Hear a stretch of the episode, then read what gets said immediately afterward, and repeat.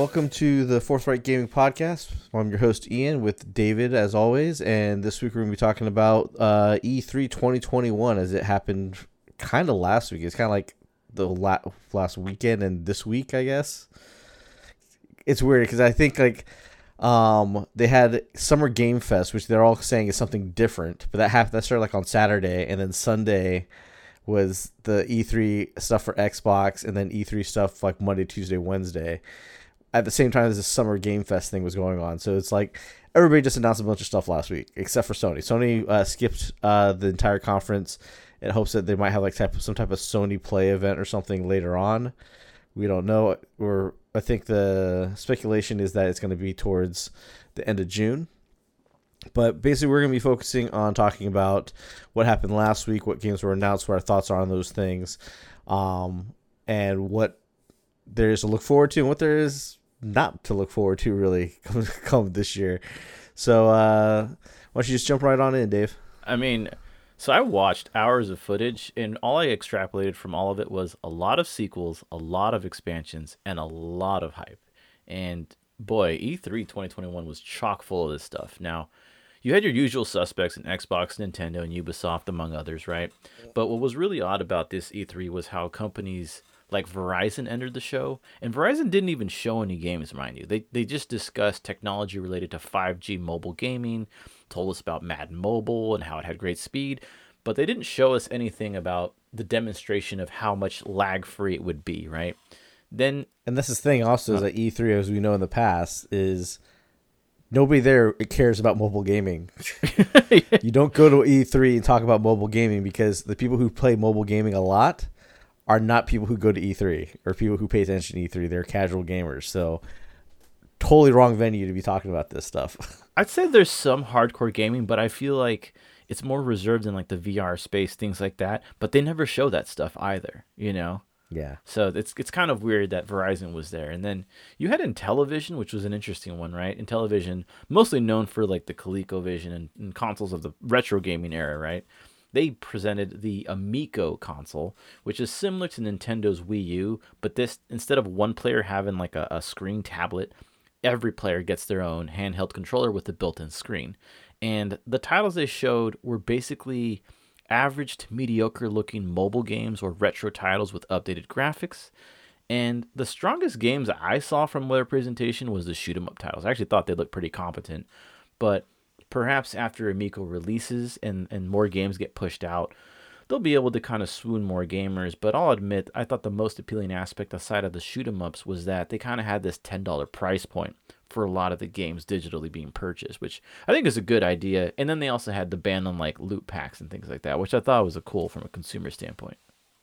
Yeah, but what I thought because like the pres- guy giving the presentation was Tommy Tallarico, who he bra- every time he's on something, he always brags about his accolades. Like I'm the I have the Guinness World Record for working on the most video games ever because he does music and a bunch of other stuff. But if you look at his record of games, he has a lot of stuff that he was in charge of and ahead of that were shit. Like Advent Rising was a garbage game that didn't even get to complete its vision because it did so poorly.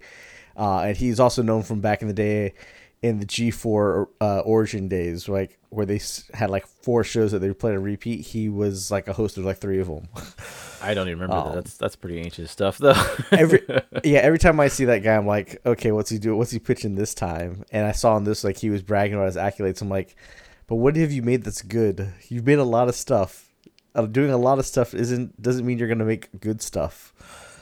So, yeah, I mean, I can see the positives you're coming up with this, but to me, I'm like, this is just another uh, console that somebody else is going to try and throw in there that's not going to make any get any real traction it kind of came across as like a um, like the SNES Mini, but a, a reinvented one for Intellivision. Uh, I mean, yeah, I'm trying to put a positive spin on it, but I think part of it is because I'm a retro gamer, so I like that aspect. I like the aspect of a more accessible console platform, right? Like when they showed this console off, when you play on Xbox or, or, like a PlayStation and stuff, there's a lot of issues with having to connect your console to the internet, doing all these authorizations and stuff, even if you have a disc. Whereas you know these these type of consoles are more simple pimple you just kind of boot them up connect and you're pretty much in for the most part might have to create an account and something like that but i think this more simplified approach. And clearly, from the ad, for those who saw it, it was clearly geared more towards like older gamers who were kind of want a more simple approach. Yeah, that's the thing is that like the NES uh, Mini, the SNES Mini, the Sega Genesis Mini, that type of stuff, those sold on nostalgia of kind of our generation. This is trying to sell on the nostalgia almost of like the older generation that grew with television and all that stuff. But I don't see those guys buying a lot of these or those or a lot of those people around who would who spend money on this. Yeah, I, I don't. I, I I think it'll be one. It'll probably be like the Ouya. yeah. For those who even remember that blip.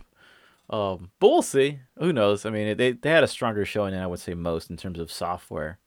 Um, but you know, Intellivision aside, you also had Take Two Interactive, which they had an extremely boring E3 panel. Basically, a Zoom call that didn't show any game footage, didn't announce anything new. I would only recommend watching this video if you have trouble sleeping. Uh, but we'll discuss some more stuff on this one later because we got some thoughts on this. Um, and how yeah, bad I mean it was. that was also one that was that was kind of hyped up. People were thinking, "Oh, cool! They'll maybe Take Two is going to be there. Maybe they'll announce uh, Red Dead Redemption Two upgrades for next gen. Maybe they'll announce Grand Theft Auto Six. Maybe they'll announce some uh, new stuff from all these other publishers that they own." that wasn't the case. Yeah, some people on Twitter were discussing they really wanted a remaster for Red Dead One, which I thought would be interesting. Yeah, well, I mean, as soon as I played Red Dead 2, I'm like, just take Red Dead 1 and put it in this engine and give me the whole whole experience in one game. I'd play through the entire thing. It'd take me like six months to get through it, but I'd play through all of it. Yeah, Red Dead One is really good, and yeah, I, I got thoughts on Red Dead One and Two as as well. But yeah, Red Dead One I think is the superior game between the two. Um, now, Take Two aside as well, Mythical Games, which I, I've never heard of these guys before, they came to the show showing a game called Blankos. This was the only game they showed, and it's a free to play platformer with lots of in game customizable items and this focus on vinyl toy designs as the basis behind the game. And if you don't know what vinyl toys are, you may have heard of a company called Funko Pop that really specializes in this area. And Blankos appears to be a new competitor to the Funko Pop, but I'm not really sure if this game or the toys has really has it really any demand in the, the gaming space, right? Yeah, as we said, like every game, every time you pitch a game, a movie idea, or something, the first question that should be coming out of anybody's mouth is, "Who's our customer? Who wants this? Is there a customer base for it?" And then there's plenty of things you can do to like do customer research to find out if you have an audience. And like when we heard about this, I'm like, I don't think they asked anybody if they wanted this. this seems like somebody's idea of like this would be cool. Let's do this, and didn't think about who's gonna buy this because I'm, I'm certainly have no interest in this whatsoever. Yeah, the gameplay didn't look very good either. It looked like a very cheap, like almost like a web browser game, but with 3D. To me, Yeah, but when you say it like that, like there's people who love RuneScape, which was a web browser game. There's people who love Roblox, which is very simplistic uh, gameplay and movement, uh, which is very targeted towards kids. I know some negative response was because this goes into the uh, was the NFT cryptocurrency thing. yeah, that some people were like, here you made a game for children and you're and you're targeting kids with an NFT type of model. What the fuck are you doing? Like kids just play games type of thing. I I don't think I don't think that's necessarily their intention there, but it does seem weird to start talking about that stuff when you have like this very basic type of game. Yeah, and them having It just didn't look very too. interesting. Yeah, remember yeah. they had deadmau5? Yeah, and deadmau5 isn't even relevant. Man, he was barely relevant in the mid teens when like they had versions of him in Watch Dogs. yeah, he, he's more of a like visual icon these days more than a music icon. But yeah, that's Blankos was very interesting to see because, like you said, who wants this? I don't really know. And like you said also about Sony, right? Uh, For those who just don't know, Sony has basically ceased attending E3 in lieu of having these private events for their own platforms and games. So, you know, on that note, let's go ahead and jump into day one of E E3 2021. And that started out with Gearbox, right? Um, so, Gearbox, um, actually, Ubisoft presented first, but we're going to discuss Gearbox first because I feel like they we'll, we'll kind of focus on like the the lesser aspects of E3 going into the stronger aspects of it for each day. Gearbox showed Borderlands the movie as a topic of discussion. They didn't really show anything. They even blurred out um, somebody playing Tiny Tina. I'm not really sure what to think about this movie. It's going to be directed directed by Eli Roth. Um, I didn't even know they were making a movie about it, and I'm not sure it was something people wanted, especially from Eli Roth. Yeah, I was surprised when I found out they were making a movie, but it wasn't from. I, w- I heard about before this though because I I've been hearing casting uh, releases of people playing different roles in it. like, oh, they're actually making a movie. Okay, that's interesting. Don't know if it's going to be any good. You gotta wait till we see what a trailer or what something looks like. Um, because a lot of love of Borderlands is definitely the writing, which yeah, you could translate to a movie, but the biggest thing that sold Borderlands was its art style. So is this going to be an animated movie or a live action movie? If it's live action, okay, your writing has to be really, really solid, and costume design has to be done really, really well to make it work out.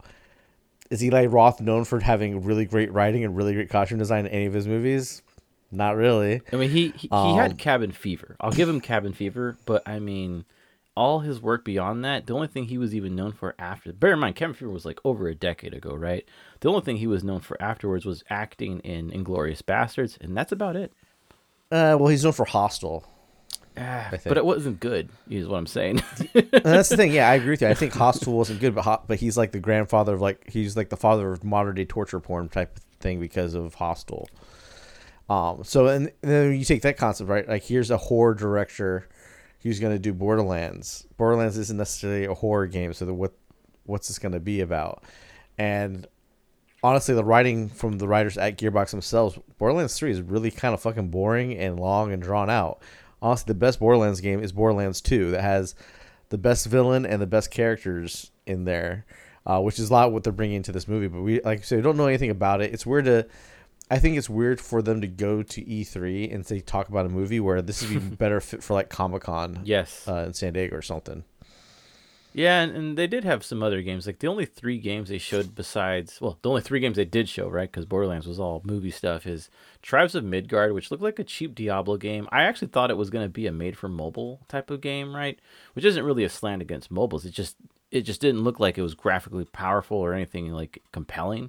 Um, but it's being released for consoles, right? And uh, I mean, I, I personally don't have anything good to say about it from seeing it. It looks like something I've seen better executed on the 360, even right, like Dungeon Siege. Um, yep. There was Godfall, a hack and slash RPG similar to the God of War playstyle, but that's going to be exclusive to PS4 and PS5.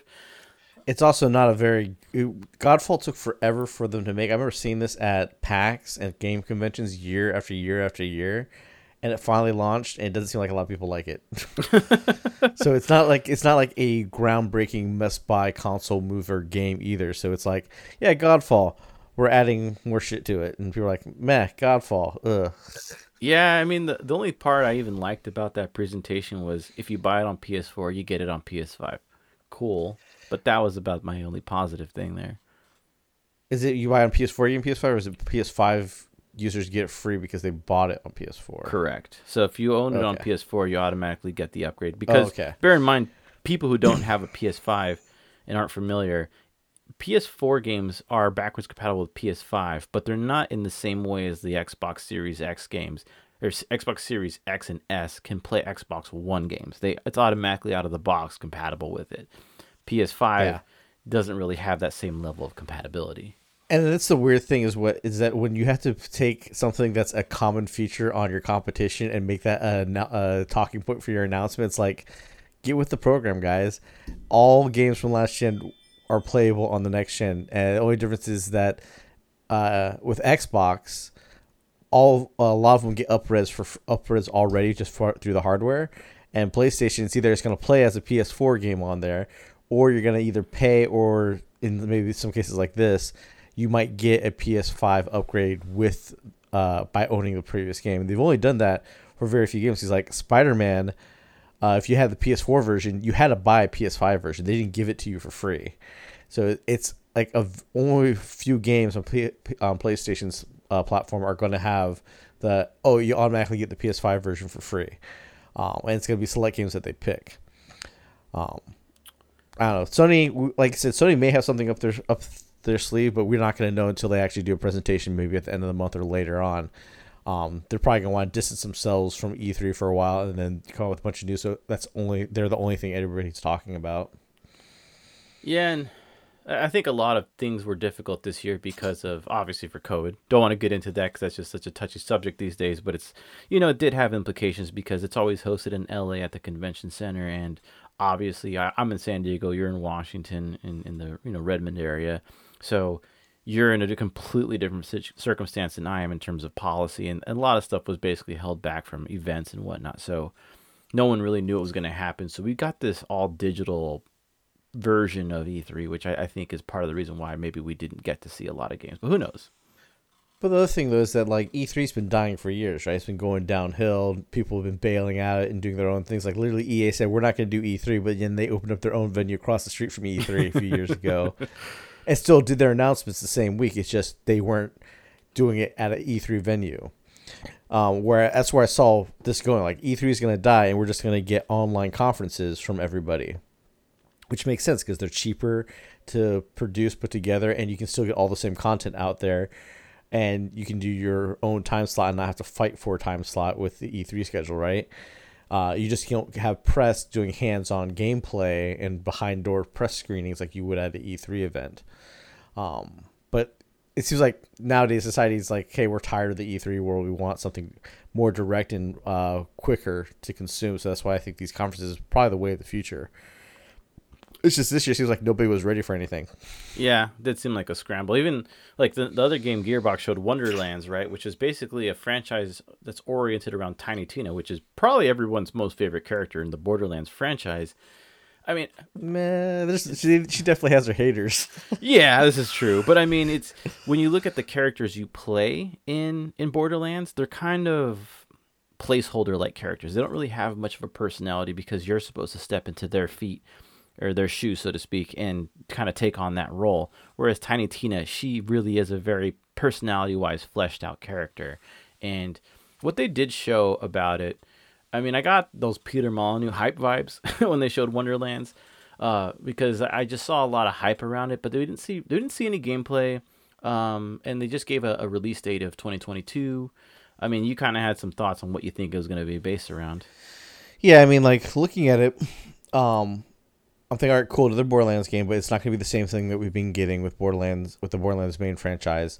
What this is kind of based off of is that there was a DLC for Borderlands 2, which was a D, uh, Tiny Tina's Dungeons and Dragons game, which was actually in the Borderlands 2 story a really cool encapsulated story of like how Tiny Tina was mourning the loss of uh, Roland who had died by going through this D&D campaign and trying to like save his life or something uh, because she's having a hard time dealing with the grief, right?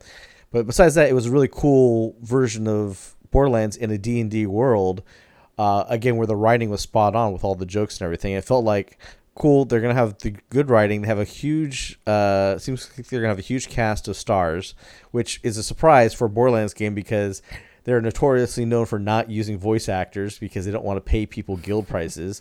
Yet they're to pay all these Hollywood actors to uh, be in their game. So maybe they got over that uh, that issue that they had. So we're gonna have like Andy Samberg, Wanda Sykes. Um, I wouldn't be surprised if Ice uh, T is in there again somewhere, um, and all, and a bunch of other people. But it looks like it's gonna be kind of a mix and match of like Dungeons Dragon Magic uh, magic and weapon and gunplay uses, and they also give you the ability to actually make your own character this time instead of having to f- fall into the role of one of the vault hunters. Um, that's all the information we have on those. So the concept and what I think it's going to be based on makes it sound like this should be interesting, but this is like one of those things where it's like, that's cool. I need to know more. Show me something uh, actual, tangible, and then I can make a, a educated judgment on whether I want to get this.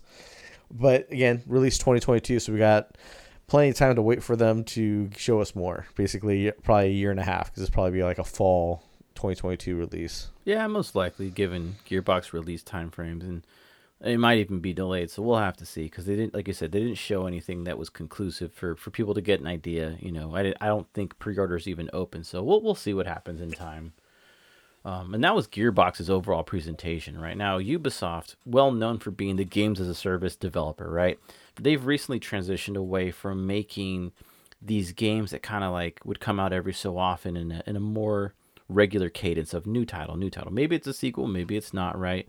But even games like Assassin's Creed kind of took on more of a games as a service role, less frequent Assassin's Creed titles, but you did see your Assassin's Creed game of choice get more content over like a year or two, right? And that kind of was pretty much the pattern here, right? Like they showed Just Dance. I mean, another release in the title. Definitely not something we would play personally, and I'm not even sure who plays that type of game anymore. I mean, the last dance game I played Twitch was Dance Stream Girls.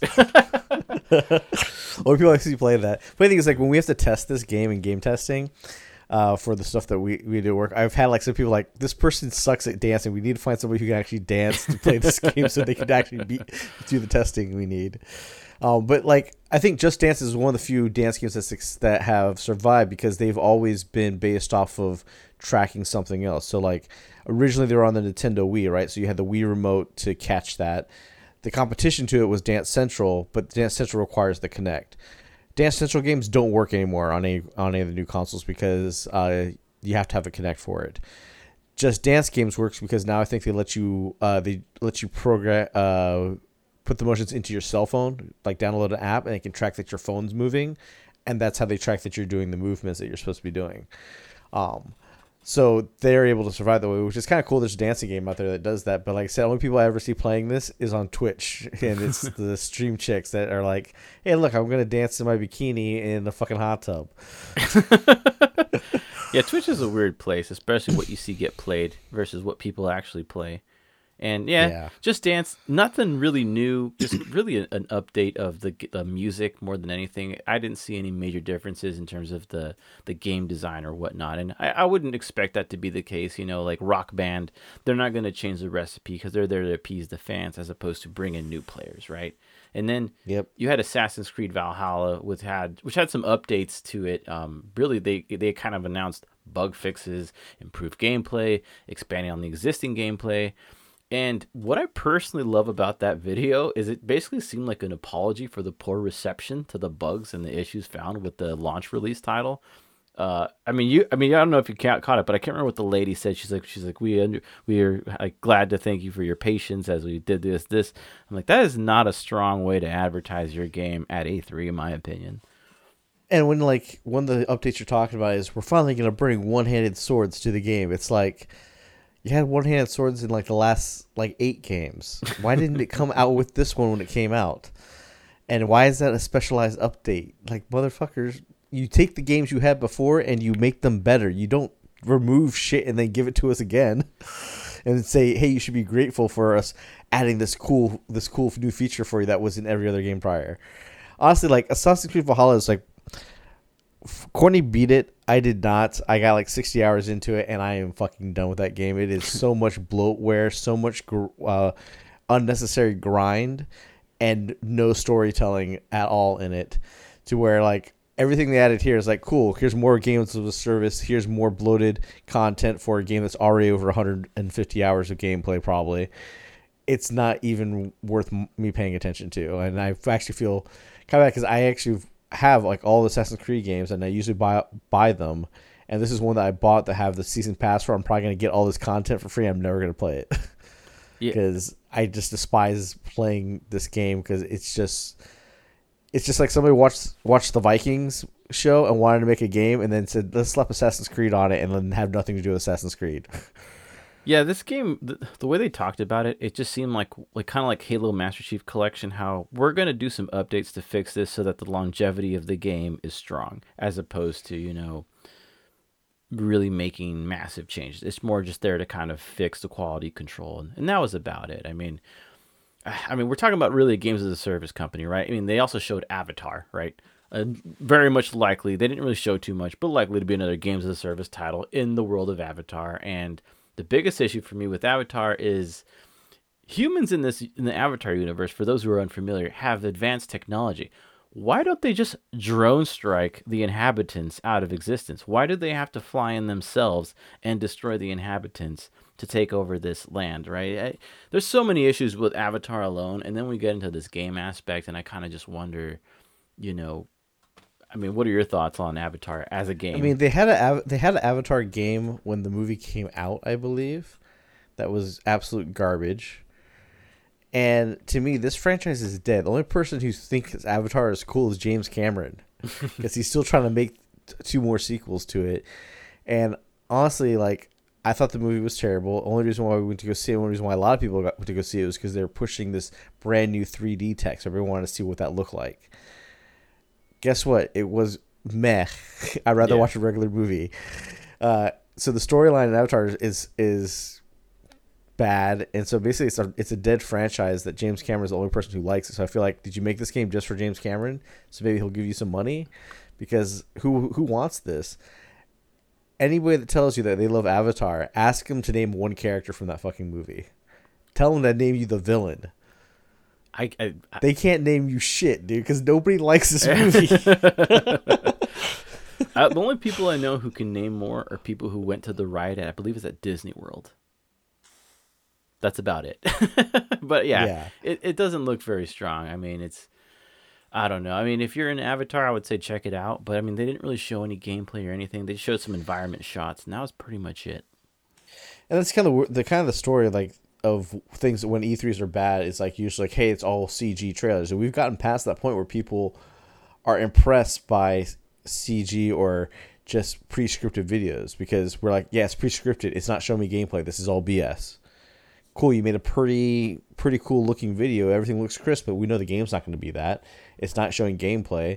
It barely even shows you concept of what they're going to be doing because we've all been lied to in the past. So, I really think these uh, game developers and uh, franchises and industry playmakers need to get away from doing CG trailers as teaser trailers and announcements. They need like go right into here's a movie trailer type thing for our game. Here's actual thing, things that will happen in the game versus showing me a cutscene that is completely fabricated that has nothing to do with what's going on.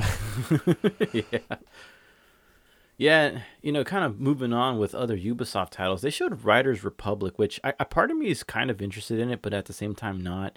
For those who are familiar with their previous title, Steep, it's basically the summer version of that. Whereas Steep was kind of in the snow mountains. You know, you could snowboard. Um, I can't remember what's what's when they when you wear like a flying raccoon suit and you fly down the mountain. The wingsuit. Wingsuit. Thank you. Um, they did stuff like that. Same stuff here, but now you're in the summer events. Um, I what I did like about it though is they kind of had the the user interface and presentation of like a Forza Horizon, which I think actually does a really good job in this case. I didn't think it looked that polished in Steep, but maybe in this one it'll be better. Um, I mean, Ubisoft is turning into like EA is to sports, where the EA has all the um, official licensing for sports titles, basically. Ubisoft is becoming that for X game stuff. That's why they Steep did kind of fairly well. There's definitely a market for people who liked um, like SSX Tricky and snowboarding and all that stuff. There are people out there who like uh, summer sports and summer like X game type sports stuff. So it'll have its audience. It's just to me, it feels like it's a niche audience. Um, this is honestly a perfectly fine thing to have at E3 as like, hey, here's here's just another one of the games that we're coming out with this year. Kind of, and it kind of like stuck in a montage. Nothing like you spent a ton of time on, which they don't think they really did. Um, it's just, hey, this is coming out. So yeah, honestly, like a textbook E3 announcement, which finally. Yeah, Rocksmith was another interesting one, right? I, I don't know if you own Rocksmith. I actually do own it, but I I, I need to get a guitar to play it with again because I don't have one here that works. Um, but it's for those who don't know, Rocksmith is a game that helps you learn to play an actual guitar in an entertaining way. And not much was actually shown. This was Rocksmith Plus. All they said is that it's coming to beta in the PC platform and that select users can sign up for it and get into it. Not really much was shown though. I'm curious to see where it'll go because I mean, well, I think the last one was 2016, right? Rocksmith 2016. Yeah, what to what this sounds like to me, it sounds like it's like here's all the Rockstar game content that we had, and we're bringing it to PC. Yeah, yeah, we'll see. Not that they're like doing anything new. Maybe they might get some more licensing to do new songs or whatnot. Um, so I mean, like Rocksmith, they do have a good library of music. Like you can find just just about anything mainstream in their game that you can learn how to play. Um, I think the ultimate version of this is when I can look up any band I want and the system can automatically transpose it into tabs and teach me how to play it. But there's licensing issues in the music industry and all that that makes this difficult to do. But that's going to be the ultimate version of this type of game. Of hey, teach me guitar, teach me drums, teach me whatever. Hey, here's a song I like. I want to eh, I want to put it in your search engine, and then boom, you find it and you transpose it into any instrument I'm, I'm trying to learn how to play.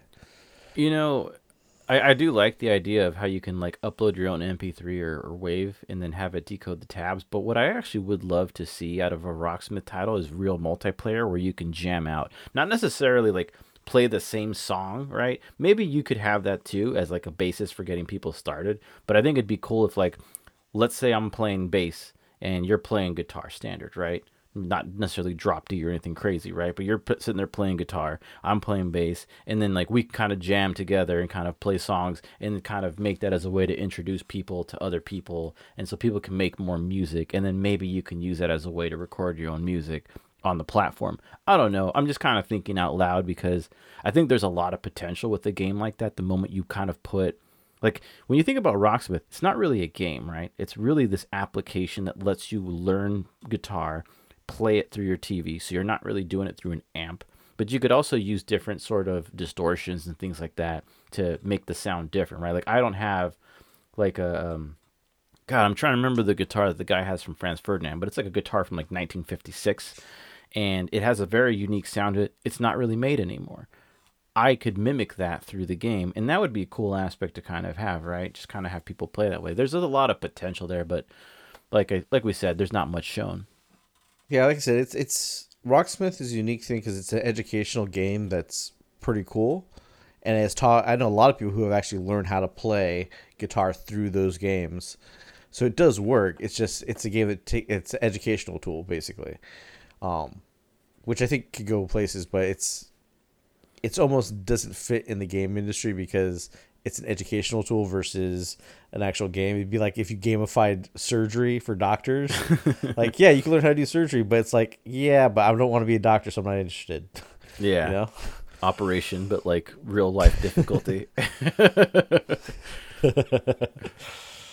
yeah. You know, and, and kind of moving on from Rocksmith, right? They showed Mario Rabbids Sparks of Hope, which is another collaboration between Nintendo, Nintendo and the Rabbids characters, and it looks like another light-hearted title in the Rabbids series. Definitely focused on kids and family gaming. I'm not personally interested in it, but I mean, what are your thoughts? It was a sleep. The first Mario and Rabbids game was a sleeper hit, and it's like an underrated title that a lot of people actually say is really good and a lot of fun, especially people who like. I think I think it's kind of like a strategy game where characters move around like kind of like they do in XCOM, but it's the Mario and Rabbids characters. um, so I mean, it has it, has its fan base, and it makes sense that they're making a sequel to it. The thing that sucks is that Nintendo took the thunder out of uh, Ubisoft by leaking this before the uh, like a day or two before the conference by putting on their store page. I didn't know. So it's like, yeah. So Nintendo had already like pre-leaked it, and so everybody saw saw it was coming. So it it lost its its hype appeal uh, or excitement from the announcement because everybody knew it was coming. Interesting. Yeah, I mean it's it's definitely good. I, I would actually equate Rabbids as being like a, a Lego franchise where they kind of take a fran- an existing franchise and translate it through Lego. I actually feel like the Rabbids though is a little better than Lego because it's it, to me it's more interesting in the the humor and fun execution side of it. Um, now Ubisoft also did show a game that I'm a bit tepid on. I, I want to like it, but I have a I have issues with it overall. But Life is Strange: True Colors, which is another addition to the Life is Strange franchise, and if you're a fan of the series, I definitely recommend checking it out. But personally, I always want to like these type of games, but the problem is, is they tend to be predictable predictable decision trees with pleasing aesthetics. And I played the first two, and I did beat the first one. I got about halfway through the second one, but I, the problem was I got bored because there's this strong focus on drama, and I'm really not attracted to drama being portrayed in any aspect. Uh, I'm I'm okay with like let's say you blend drama with horror, drama with action. That really works for me. But when when drama seems to be the focus on things, I tend to avoid it because I I personally don't like to spend time focusing on drama, let alone listening to people that bring unnecessary drama into my life. And it, to me, like this game kind of seemed like a, a this is not the game for you then. Yeah. This game is all about empathy and, de- and, and feeling empathetic for other people's emotions and states of minds. But I agree with you. Like Life is Strange. Like I played through the first one, and I actually think that one's really good because yeah. it's a mixture of drama and like a mystery. Like there's a murder mystery and like a killer going around, that type of stuff, mixed in with the drama of your friend who's kind of an asshole trying to redeem themselves, right? And then this time power that you kind of have. I think that's really cool. That first one was good. Uh, there's a lot of contention on what ending you pick there. I know a lot of a lot of people who heard that I uh, let my friend die and save the town. Like, what do you mean? You're supposed to like you're supposed to let your friend live and destroy the town. It's like, why would I kill thousands of people for one person who finally decided to take responsibility for their shitty app, shitty behavior? But that's the first game, which I think that one's worth worth looking at. The second game, like you you played through about half of it. I got through maybe an episode and a half to where I stopped because I'm like, this isn't realistic. No random person is going to find two kids out in the mountains and is just going to let them help them run away. Whenever like characters in these these types of life real life storytelling games start doing things that don't make sense, it's obviously being done to oh, to further a plot. I get disinterested because it's like nobody really does that. That's not how this would work you're just doing shit so you can have your plot. And then i'm not interested anymore in that. This one does look somewhat interesting.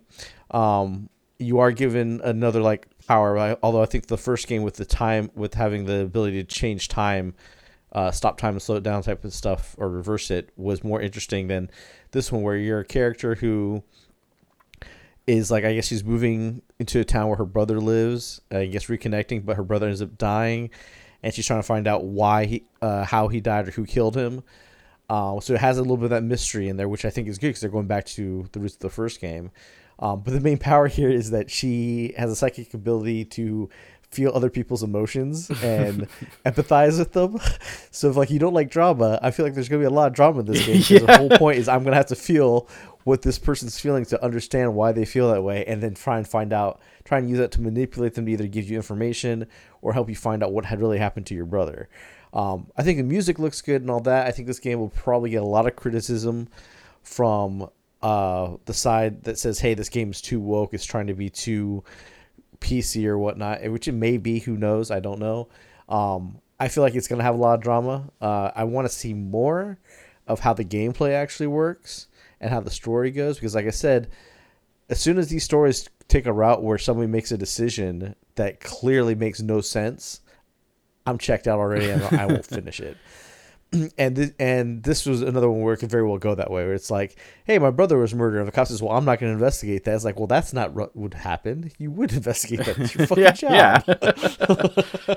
you know, the only thing I remember outright from the clip they showed in terms of like the gameplay is like you're playing this lady, right? And then the, the guy walks up to you that this is your friend, and he's like telling you, hey, look, man, I, I don't really want you to bring up this stuff with with her because it's going to ruin issues with my relationship. And then it yeah, cuts, it breaks up his relationship or whatnot yeah. yeah, and then it cuts to like him talking with her, and then the the girl asks you, you know, like, what do you think about this? And you could choose to be like, oh, I'm busy, I got to go back to work, or telling her the truth. And I was just like, do people really have this issue with telling people the truth? like, like it, I don't know. We talk about it, yeah. about it later, but I got some thoughts on, on things like that. It's a much longer conversation that I've noticed, especially living up here in Washington.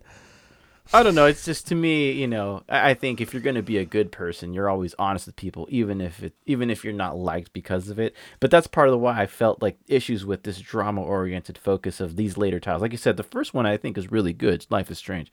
Eh, that came out back on the 360, which shows you how old the franchise is, right? The 2nd mm-hmm. one I didn't think it was absolutely terrible. I just like you said, I just didn't feel like the writing was there. And this one kind of feels like in the same vein, but it just more feel it's just I feel like every character in the clip was like, "These are my feelings. Please don't do this. These are my feelings. Please don't do this." I'm like, "Oh my god, what is wrong with you people?" Like Yeah, it feels like having oh, a really no. shitty superpower, a feeling of being able to know that people have have secrets or they're being mean to somebody and it's like, "Well, now that I know this information, should I do something about it?" It's like, "Well, it's none of your fucking business, so maybe you shouldn't do anything about it."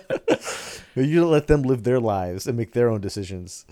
Yeah, it, this is it's this weird like you're supposed to be accountable for other people's actions thing. I, I just didn't like it. I didn't get the woke vibes, but maybe some people are seeing it where I'm not. But it just to me seemed and lackluster drama. That's the thing is that I don't feel like it's gonna if it's overly woke, but I feel like a lot of people are gonna pull that out of it, thinking that that's what they're trying to go for because that's the trend of stuff nowadays. That it might get a lot of criticism for that, but like I said, we have to see more of what the story is, how that gameplay actually works, how how these powers actually come into play, more so than just I can tell when somebody's angry and when somebody's sad, um, and how they can manifest themselves in a more action oriented way, and where this mystery goes. Because if the mystery is good, if you can tell a decent story with it, then it's going to be a decent game. But it also feels like they're trying to catch lightning in a bottle multiple times because the first game was really good, Mm-hmm. and they've just kind of failed with every with every attempt so far of trying to recreate that. Yeah, I can agree with that. And you know, kind of talking about another title that's that's very much lightning in a bottle, right? Far Cry Six. Uh, this has been previously announced and shown to some degree. They did expand some of the gameplay footage and cinematics, and it it definitely gives the vibe of a, uh Fidel Castro revolutionary Cuba feeling, right? And you have Giancarlo Esposito continue, continuing this trend of playing gangsters in, in franchises. Yeah. And I, I really like Giancarlo. I think he's really good. I think his he's always been compelling in anything he does. Um, it's they haven't shown too much in terms of the story, other than he clearly has a son that wants to escape, and I, I do like the grittiness of it. Uh, opening it kind of reminded me of Far Cry Four, in some degrees. Um, but I, I'm curious to see what they do differently. Um, I haven't really seen much announced in terms of the co-op. I feel like that's the greatest strength of the Far Cry series is co-op, but only in Far Cry 5 was the co-op really 100%. Far Cry 4, it was like partially co-op, but anytime you did things story-wise, you had to tell your buddy to jump out so you could go do that stupid thing and then come back and be like, "All right, jump back in and let's go do a raid or something like that." Um, yeah, go ahead. Yeah, Far Cry Five had really good multiplayer. I feel like Far Cry Six to me, and the problem with the Far Cry franchise is that they need to do something different with it, and they've tried that in the past, and some have succeeded, some have failed. Like uh, Far Cry Blood Dragon, which was basically Far Cry Three with a reskin on it, had a cool, like, unique story. Was very funny. It fit for what it was trying to do. Far Cry Five, I think, uh, was really good um, and had a good story with son. Far Cry, um, what's what's the the one that's called it's like New Something, where basically it's the sequel to Far Cry Five, but it's after the nuclear uh, waste has like gone away and everything's mutated. Um, that's somewhat interesting. They added some elements, but the one element that all the Far Cry games have is uh, the same elements that they've shown here. Right, you have pets that can uh, fight for you and attack, possibly. You'll have um, fortresses or uh, strongholds that you'll have to take out and recapture. And you're fighting against one bad protagonist, which is usually somebody who's like here. We have a really good actor doing it. He's probably gonna do a really great role, but I feel like it's just the same shit I've already seen already. Um, and it does this one thing which they do a lot for third world countries, whether it be in movies or video games. Everything's fucking brown and orange, and that really turns me off because like that's boring. I want, I these places have color. I there's more than just brown and orange and dirt and and just grime in these areas. Give us a realistic version of what it looks like. Um, but like this doesn't seem that interesting to me, and that's maybe might be because like games that I can't get a vested interest in with the, behind the protagonist, um, I won't be interested in. I would say like call call it the late, last Call of Duty game, not Call of Duty Cold War, but the one before that is the prequel to Call of Duty uh, Modern Warfare. But really, you don't care because it's about a war in another country that the U.S. isn't even involved in. You're just kind of a rogue soldier who goes off and does shit, so it doesn't really matter, right? That's kind of why I feel like Far Cry Six is, is like, it's a conflict in a country I don't care about. Has a kind of probably a cool actor playing the villain, but are you delivering me anything new that I haven't seen in the Far Cry series, other than the fact that I can play as a female character or a male character? Not, it doesn't seem like it. it still seems like I have, I can get different types of animals to fight for me. I have to do strongholds, and then I'll end up taking out the big boss towards the end. There'll probably be some drug infused scenario where everything gets all trippy and everything, and then you'll be able to play that. I think the other thing that they announced was with Far Cry Six, there's a mode which is gonna let you play as the Far Cry villains of the past, as Vaas, as uh, the Far Cry Four villain, and as the father guy in Far Cry Five. Hmm. And it's like it, it's very attuned to how these games have a sequence in them where your character gets high on drugs of some sort and has a really weird trip where they're fighting somebody or going through something, which is usually really cool sequences in these games because they stand a, stand apart from it. They're taking that and making it a whole separate like DLC little thing with it. Um, it just feels like this franchise is getting old and they're they're not haven't shown me anything that I haven't already seen, so I'm not super interested in Far Cry Six. Yeah, it it definitely looks like more of the same, but with a, a different atmosphere. So I mean, I think fans will find it enticing, but I, I want to wait and see more personally. Maybe maybe it'll be like a Game Pass thing I jump on, but that's just my vibe with it. Yeah. Um, and kind of talking about, I know you mentioned the DLC, right? With this, the drug scenes in, in Far Cry, uh, Rainbow Six Extraction, which originally, you know, for those who don't know about it, it's basically a mode in Rainbow Six Siege where you played this this co-op mode that was like Left 4 Dead, and it takes place in Rainbow Six universe, and it was originally a seasonal release that would come to Rainbow Six Siege. Now, they've taken this and made it a standalone release called Rainbow Six Extraction, meaning it'll cost you 60 bucks. so, you know, it's clearly an expansion of the previous efforts with a deeper gameplay and story. But the question for me remains is what the story is going to be. They kind of just showed these character dynamics of like, hey, we got to go get them out and this and that. Okay, cool. What what's even going on, right? I don't. Why is this infection happening? Why are we getting rid of it? Why are we involved? Yeah, that's the thing is that like those things they had in Siege, we actually played some like the the one with the alien invasion or whatnot. That was actually a lot of fun to go through and play and have the different type of enemies you had to take out.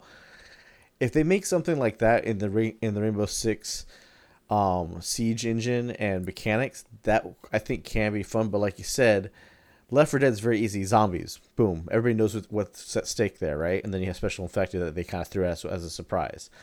This again is gonna be like, well, you can't just copy Left 4 Dead, you need to have at least some. And it sounds like you're going to have a story here, so have some decent writing.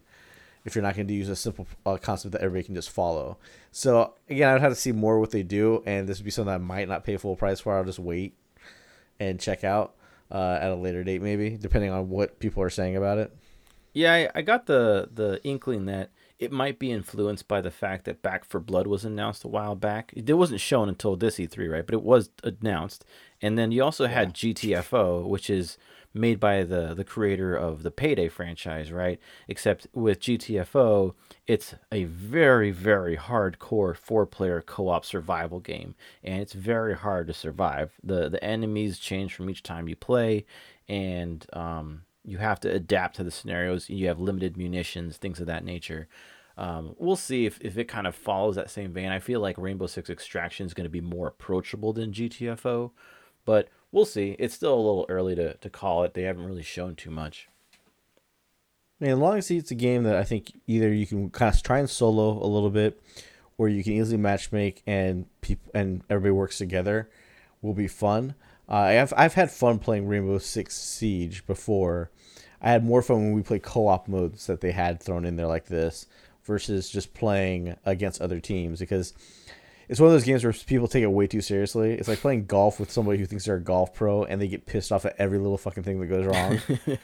so it's definitely has you don't have to be in the right mindset to play. That's why it's not a game I I have in my normal rotation just because it's like it's fun for a little bit. I've experienced what it has to offer. I'm kind of done with it now.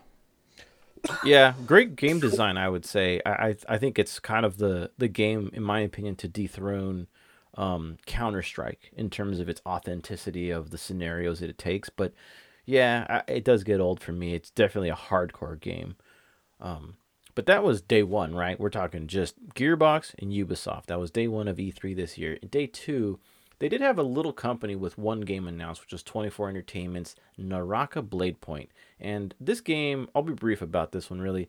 The combat was similar to Ninja Gaiden, but the gameplay was very much akin to Black Desert. So you kind of have this like action RPG sort of environment and gameplay and leveling up system it looked like, but the combat is definitely heavier on the action than Black Desert was. It looked more like a Ninja Gaiden, which I thought was cool. Um, I don't think it's really for me in terms of my times constraints, but I think it's great for hack and slash RPGs with with a loot sort of background. Might be something you're interested in, but you know, be warned, the the gameplay did look repetitive. And that's the thing is like Black Desert's action gameplay always looks really good, but when you play it, it's fucking repetitive. yeah, it's hitting the same button over and over again uh, to get those action moves, and it doesn't not, it doesn't feel as good. Um, if we could get a Ninja Gaiden game again that was as uh, not as hard necessarily as hard, but as technically cool as like the original Ninja Gaiden was, uh, like Ninja Gaiden Black and whatnot, that would be cool to see something like that. But and I know nothing like that's in development at the moment. But maybe this would be something to, to look at. I've never heard of 24 Entertainment. I did not see this game at all, so we'll have to check it out. Yeah, graphically wasn't like a powerhouse, but I think it was it was competent, and the design didn't look too sloppy. It looked like it could be interesting if polished the right way, I would say. But it looked like it was maybe around seventy to eighty percent there. Um, and now that really takes us to the biggest hitter, I think, in terms of showing the most content. Not really the most new stuff, but the most content E3, and that was Xbox and Bethesda. Now, Microsoft acquired Bethesda recently, and now Xbox includes the Bethesda line of games. And one of the, starting off here, one of the games they showed was a game called Atomic Heart. Not really sure what the heck it was about. The only vibes I got was the presentation had a cross between Bioshock, Metro, and Prey, which is a lofty claim, by the way. Yeah, and I feel like they showed a little bit of this probably last year too, but they didn't show a whole. But it's still again, we have no idea what the story is, no idea what it is. It's the first person type shooter like game possibly. No idea what world it takes place in or anything about it. So again, this is to me feels like here's a game tease that's a game that's five years away. We're not gonna see anytime soon, maybe. Yeah. Uh, unless they put a release date on, which I don't know if they did. I think they just showed it. Uh, one of the big things about the Bethesda Xbox uh, show, though, is I think they showed like 30 something games, and like 28, 29 of them are all going to be in Game Pass day one. Um, so their biggest thing, again, is they're pushing Game Pass like crazy because, of course, they would. Is that all these game? a majority of these games will come out, and you, if you have Game Pass, you'll be able just to play them. You won't have to go and pay the 60 bucks for, uh, per title, uh, which will be good for you if you have that, or it will entice people to jump onto the Game Pass bandwagon, which I think you can get still do a dollar upgrade now to Game Pass Ultimate for th- for three months. So, as you know, we like Game Pass. You should try it. If you haven't tried it, you should get it and tell us what you think. But yeah, that's how I played Atomic Heart. yeah, because like Atomic Heart, like they didn't tell us much. It just looked interesting. It looked like had some cool, cool creature designs um, in this futuristic world, but we have know nothing about it really.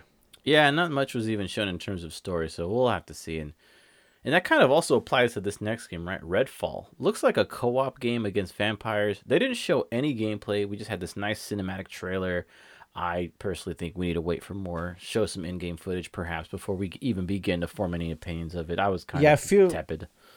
Yeah, I feel like it's a cool concept because it's like this is the last thing that they showed in the in the show, um, but and so I felt like okay, they're making a Left 4 Dead, but instead of zombies, vampires.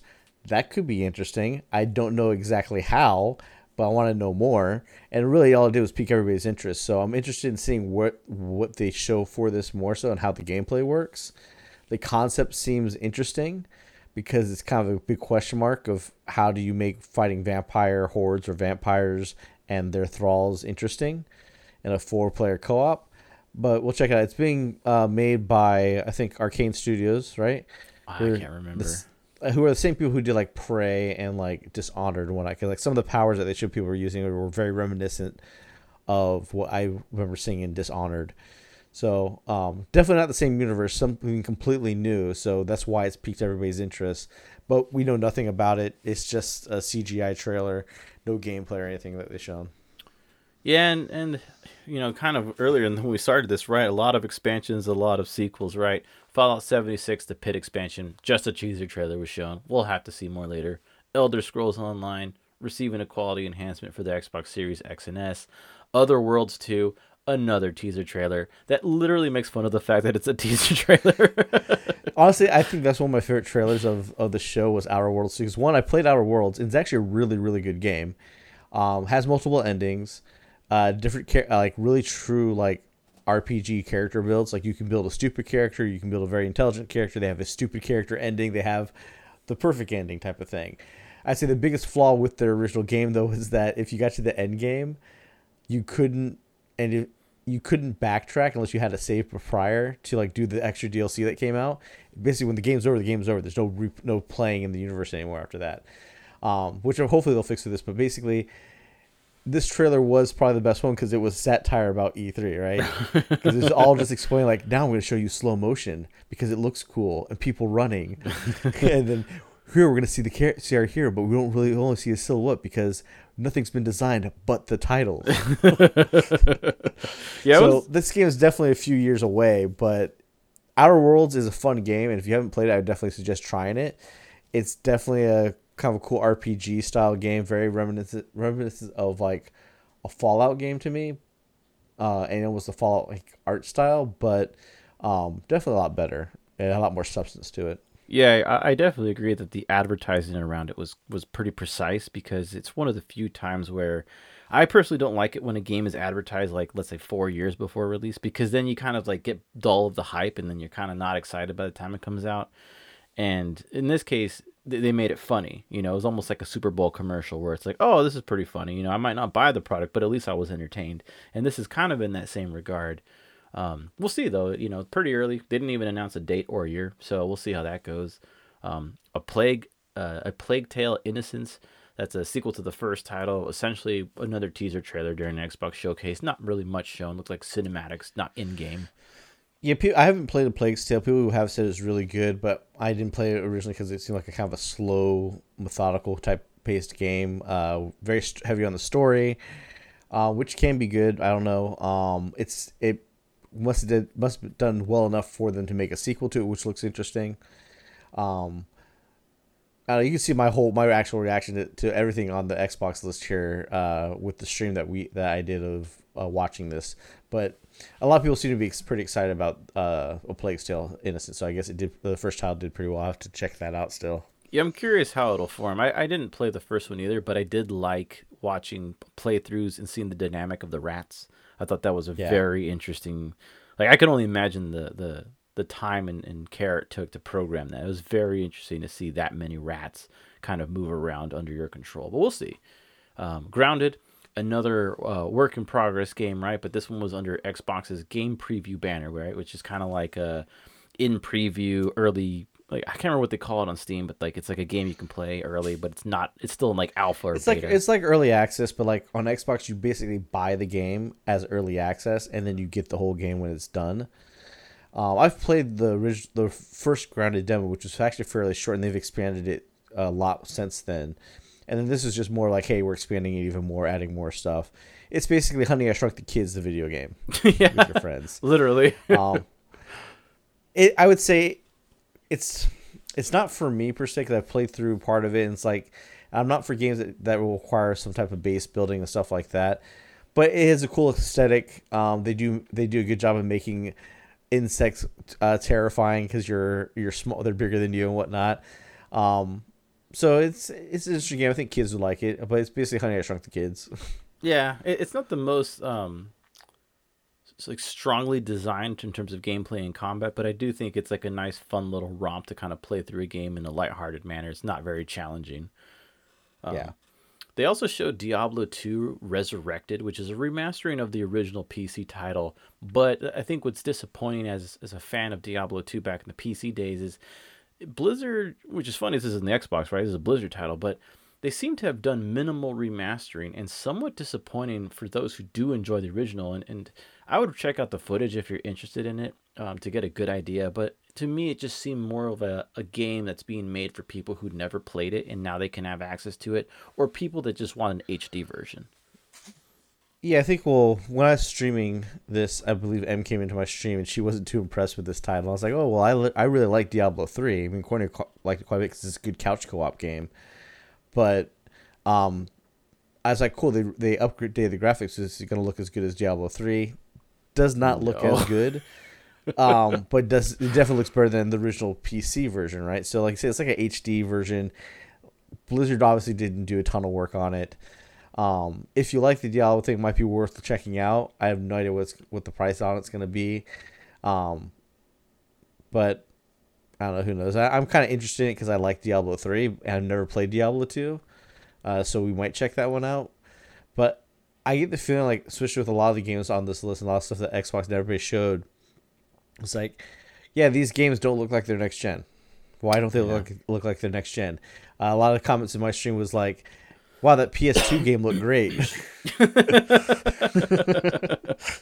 it did. I'm not gonna lie. Diablo 2 looked pretty rough. I, I like when you're when they're showing the 3D designs of the characters moving around the environment. I was like, oh, cool. Like you said, like I wasn't hoping for Diablo 3, but I was hoping something in that ballpark. And no, it, this looked like a 360 version of Diablo 2 to me, at best. Yeah. Um, really disappointing. But like I said, you know, it's really I think it's really more for people who never played it. They get an HD version. Um, maybe later on they'll update it. Who knows? But I haven't been too fond of Blizzard lately. Um, kind of going on with more sequels too. We got Slime Rancher 2, which is a the sequel to the previous title. It looks like the series will continue its cute art style, lighthearted themes, and and whatnot. Um, but it just looks like it expands upon previous concepts of the first game. Not too much was shown. Um, you know, I didn't think the story was very rich in the first one. I didn't play it too much, but I think it's a good like lighthearted game for like kids to play. I, I would definitely yeah, Slime Rancher definitely has its own fan base, and I think this is great for those people who like that game. They'll get uh they'll get a kick out of a sequel for it.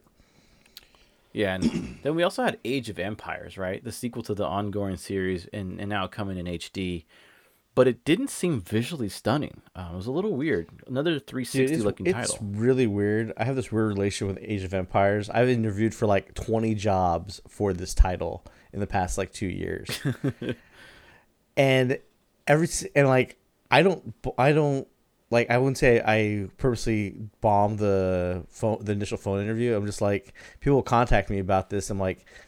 I know nothing about Age of Empires. I'm not that interested. Like the Age of Empires team, they are like all fanboys and like fangirls of this series. I think the thing with Age of Empires is that there's a whole generation that played this game in school like we played Oregon Trail. Like this is their Oregon Trail and they fucking love it. Um, I look at this game like this looks like Civ, uh, a civil uh, civilization. It looks like any war real time game type thing. It doesn't look interesting at all to me. I'm not. I don't understand what the hype behind it is, but people who love Age of Empires love this shit. So more power to them, but it's definitely not for me. Yeah, it's definitely for the the real time strategy crowd, but it didn't seem to be as strong as some of the previous titles. I mean, I didn't even think it looked as strong as Halo Wars. You know. Um, well, the thing is, like, I don't feel like Age of Empires adds anything new other than like what Civ does. Here, we've added another civilization to the list of civilizations you can play as. They, it's not like they can add new technology to fight with because they're keeping it all in like a certain time period. so the cool thing about Civ is that Civ goes from like uh, medieval times all the way up to space era, and if you get to space, you win. I don't think Age of Empires does that. It's just you have to conquer the world or something. Um, so I don't find it that compelling, and it's like there's not a whole lot you add to it.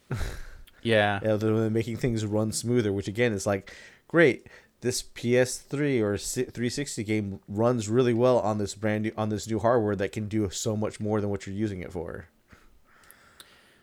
Yeah, we'll have to see. I'm I'm kind of curious to see how it'll go, and, and you know, kind of going into the the next part of this list here with Xbox. This is where I think the games start to get more compelling, right? Somerville is spelled S O M E R Ville. Looks like a small game with a minimalist art style. Seemed to be a game where you're avoiding disasters and deadly creatures, but not too much was shown. Um, but I'm sure we'll see more next year at E3, most likely before it releases in 2022.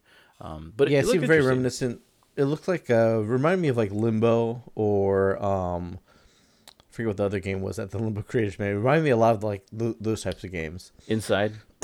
yeah, Inside and Limbo. That's what it gave me the the feel of.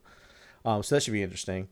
Um, the next game they're talking about was 12 minutes, which this one has a lot of hype about it because it's a game where you're you only you're playing a 12 minute loop over and over, and there's different variations of what happens in those 12 minutes, I guess, depending on what you do. I would still have to see more of it for me, really. Um, but I mean, like Microsoft has been hyping 12 minutes like crazy. Like every time they talk about it, they talk about it as if it's the next revolutionary thing. But it's like, again, it's a game that's more concept than it is visuals because this is not a visually demanding game. It's a concept game where I feel like it's more of an indie title, but it must be an indie title that they're really impressed with it. They want to t- uh, tote it around like this. Yeah, it, it was definitely. I think when they were advertising it, I thought was they were more advertising the voice actors behind it rather than the actual gameplay. Yeah, Willem Dafoe, I think, is in it. Yeah, I can't remember the other two, but I mean, we'll see. It's it's pretty early, you know. So I would say the same thing kind of applies for Hades, right? That isometric roguelike title. I personally didn't observe anything unique about it, but I think roguelike people would rarely want to check it out. Well, it's very popular in PC. I think it's one of the biggest games this year that came out that everybody was raving about uh, on its storytelling and how it plays. I am not a fan of rogue-like games per se because it's very repetitive, but I am interested in playing this because everybody has been raving about it. and I want to tr- at least try it out. Um, but I'm not interested in playing this on a PC, so I'll, I'll definitely maybe check it out on a console. Yeah, and I think that comes next to the most hype game for many years now, Starfield, which is a Bethesda title, right? Another teaser trailer, essentially. Not much was really shown. Uh, I'm assuming it may not meet its release date of November 11th, 2022. And although we're 18 months out of that, you know, they literally advertise this game as being 25 years in the making from the creator of Skyrim and Fallout 4. And that's the thing is that when they announced this game, Bethesda also went through the trouble of sitting there saying we're not working on Elder Scrolls Six until Starfield's done. So everybody's like, get Starfield out so we can see Elder Scrolls because we all want yeah. we all want the sequel, want the next Skyrim game. We don't give a shit about online uh, Elder Scrolls, and we don't care about what's going on with Starfield. Really, we want to see the next Elder Scrolls game. Starfield, what they showed us didn't give us any inkling. It was this going to be like Skyrim? Is it going to be like Fallout? We just saw astronauts walking on a planet. A lot of people have uh, made the reference of this is like uh, Interstellar, the video game, because things are a lot more realistic. But we have no idea what it's about. We don't know if there's base building in it, and that's what your whole purpose is. We don't know if you're exploring new worlds or if it's like a Star Trek thing and you're trying to find new life or what they didn't show us anything. And like for a game like, oh, okay, so this isn't going to release for another a year and a half. That means maybe in six months we might see some gameplay. Hopefully they show us something interesting because right now, I just want the next Elder Scrolls game and not this.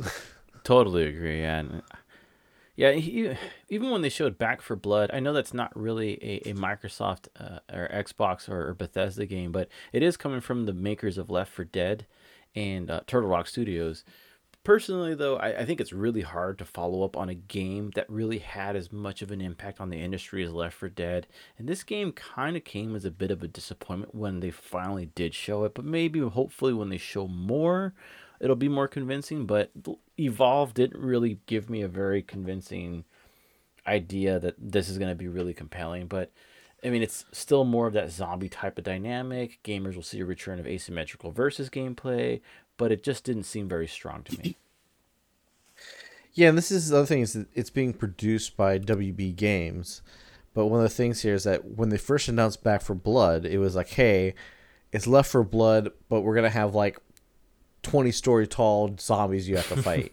From what I saw, and this is like, oh, all right, they're big, but they're not that big. Yeah, they're not. Gi- they're not giants that we're fighting. This doesn't feel as massive as they were telling me. And then from what I heard from like some development uh, diaries that, were, that I've heard uh, in interviews that I was listening to prior to E3, is that WB might end up fucking this whole thing up because they keep um, they were talking about doing promotions much like uh, back in the day with like, hey, if you pre-order it from here, you'll get this, this, this. If you get it from here, you'll get this, this, and this. And if you do this package, you'll get this, this, and just complimenting or complicating the fuck out of it to the point that where people are like, I don't know what the fuck to buy. How how do I get everything? yeah, it's and like and there might not. It's like there might not be a way again. to buy it and get everything. So it's like, well, then what the fuck?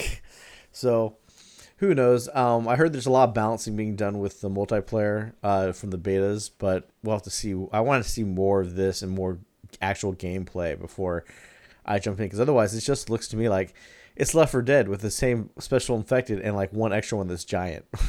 yeah, but it's not that it's not as giant as I thought it was gonna be. You know. Yeah, it, it, it definitely felt lackluster, but I think that's because you have those prolific expectations following Left 4 Dead. Um, and then we also had Among Us, which I mean, granted the game's already out. It was basically just a release date for or, or an announcement that it's coming to Xbox, but I didn't see a release date given on the, the launch video. That, that's the thing too. It's like it's been announced for Xbox for the past year. it's been on PC and people have been playing it like crazy. It's like cool. I want to play Among Us. I'm waiting for it to come on console. They announced a new map that came out that came out on June 15th for PC or the platforms it's currently on, but no launch date given for console. It's like this is already, I think, on the Switch. It's on PC. It's on mobile. It's on everything possible. It can't be that hard to make this thing run on a console. What the hell's the holdup here, guys? Yeah. Just release it already. Yeah, I, I, feel like by the time it'll release, it'll be like when PS4 got PUBG. you know? Yeah, like nobody cares. Yeah. Um, Battlefield 2042 though, that one was interesting for me. I know we kind of had some mixed b- both of us had some mixed uh, feelings on that one, but it seemed like a beefed up version of Battlefield's combat. But I did like the idea that they're saying it's up to 128 players. And what's interesting about that specific thing, up to 128 players, right, is I haven't seen that many players in a single PvP match since PS3's MAG title, which was fun but extremely chaotic. It felt like you were reenacting the ending of the film Glory every five minutes. You'd basically get shot to hell by large squads. So we'll have to see how they handle that, right? Because that's to me the biggest issue of what MAG was is I would roll around in a squad of like 30 guys. We would go mow them down, but then eventually we'd get down to two of us, and then we'd just get slaughtered by another squad of 30 guys. So I'm not sure how they'll handle spreading out the players and prevent player frustration so that gamers aren't dealing with these constant uneven situations. Um, and like you said when we talked about this offline, there's no campaign, so the focus here is 100% on multiplayer. Yeah, so like basically they are they're expanding it, right? So Battlefield has already had a 64 player match, a multiplayer which is already was the biggest one out of all the FP, FPSs on the market, right? Call of Duty only has like I think up to 32. Um, Halo only has up to 16. Uh, so 64 is already a huge amount for Battlefield 4. Now this one is 128, so that's two teams of 64 instead of two teams of like 32. So that's going to be a lot. The big thing that they seem to show is like, hey, weather effects, which I'm like, when I first saw this trailer, I'm like, I don't see anything new. Don't see anything new. Don't see anything new. Okay, cool. We put a tornado in there. Guess what? Just Cause did that two years ago. Nobody cared. um, so there's sandstorms, there's tornadoes. Um, what I really wanted to see, which I, it's probably in the game because it was in Battlefield 4, which was you could actually take down an entire skyscraper and have it, and have it topple over. Uh, they didn't show that in these game trailers, but I wanted to see that type of destruction from the weather effects that happened, and be able to actually what does look somewhat interesting and what they kind of showed or what they hinted at was that the weather effects will have will will happen in the game and but it won't just be an instant death. If like you get sucked up by a tornado and you have a wingsuit you could fly the tornado and like possibly shooting people while you're in it. But the game also showed like the ridiculousness that is battlefield right? You're in a fighter jet you're going to jump out with a with a rocket launcher shoot another jet and fall into your jet and get back in people do that in that game, and it's really kind of crazy when they do it. But to see it in a game trailer, it's like that's just stupid, dude. you have an RPG and a jet to begin with. Good. Yeah, we'll see though. I kind of, I kind of felt like they didn't really show enough based on what what they discussed, but we'll see. I mean, I think graphically it's never been an issue. Combat wise, I don't think it's an issue, but we'll see. Um, yeah, the combat in, in the Battlefield games have always been fun. Like I liked, I really liked Battlefield One's multiplayer, but I liked the short stories that they had for the single player uh, campaign. Even though it wasn't like a full blown long campaign or storyline, which is fine because the storyline Battlefield Four is kind of boring and meh. I would like those kind of tiny encapsulated stories that were really cool in Battlefield uh, One, but um, if it's all gonna be multiplayer, I'm worried about microtransactions, pay to win, that type of stuff that will always seep in there. Um, because they're they're gonna have to support the private servers, which Battlefield kind of already does, because we're letting people rent and buy servers for themselves. But then again, what will eventually happen since it's only multiplayer is they'll have it running for so long, and then it'll eventually just be those private servers. Which then getting into one of those is gonna be a pain in the ass if you don't know the people because they tend to kick you out. Um, or if you're not good, they they end up banning you from joining them again. That type of stuff. Interesting. Yeah, I didn't know about that, but uh, yeah, we'll see. It's still early, and Microsoft their their E3 presentation had a lot of expansion stuff too. You know, and on that note, Microsoft Flight Simulator had a Top Gun expansion, more content for this highly praised title. Um, I'm just not sure what the crossover is beyond having the aircraft and whatnot. I don't know if there's going to be a story thing added. Um, but console, I, I doubt it. I, I yeah. it's, it's it's it's a simulator. There's no story in Microsoft in the flight simulator. It's just real life satellite imagery of the world that you get to fly through. It'd be cool Which, if they did more, though. Is what I'm saying. You know, rather than yeah. if you're gonna have Top Gun in it, right? You got to have Maverick, like, like Top Gun Maverick. You're gonna have him in there. Like, is he gonna talk to us, right? Like, how much are they really pulling, or is it just the aircraft? It'd be it'd be interesting if the aircraft and like they let you play like the Top Gun uh uh, school where you you did dogfight practice and stuff like that. Yeah. That I think that would be interesting. And that'd be cool, a cool way to throw some multiplayer into it. But I seriously doubt it since like the Top Gun expansion is obviously a tie-in for the movie that's that supposed to come out I guess later this year. But in the grand scheme of the thing, the movie's a fucking joke, Yeah. and everybody knows it because it's like even even my friends who l- really like the original Top Gun, when they saw they're making another one, the first the first response almost everybody says, and almost anybody who's in the Navy says is, "How is this guy still in the fucking Navy? He should be kicked out by now because he's too fucking old." yeah. Why would they bring he wouldn't back? be a he wouldn't be a be a, a ranking officer this long. he would have retired by now. Um, yeah, 80s. But I mean, yeah. it's interesting to uh flight simulator i think it's something that i kind of i would be like i would like to play but not, it's not a game that i play all the way through because there's no story to it it's just hey if i want to fly to this location i can see real satellite cool high end 4k imagery of this area um if you're like a super flight enthusiast you can get like the the plane throttle and steering wheel for this and you can then fly like the LA to Las Vegas flight, and it, it flies in real time. That's why this isn't a game that's actually for people who want to fly like an arcadey fun game. This is for people who are like, I wish I was a pilot and I can own a plane and I can't afford to be a pilot, so I'll play this. Uh, because you're just a three hour flight in this game is a three hour flight in the game. it's gonna take you three hours to get there, so you have to make your own fun. Basically, is what I'm saying with this type of game. Hence the simulator. Yeah.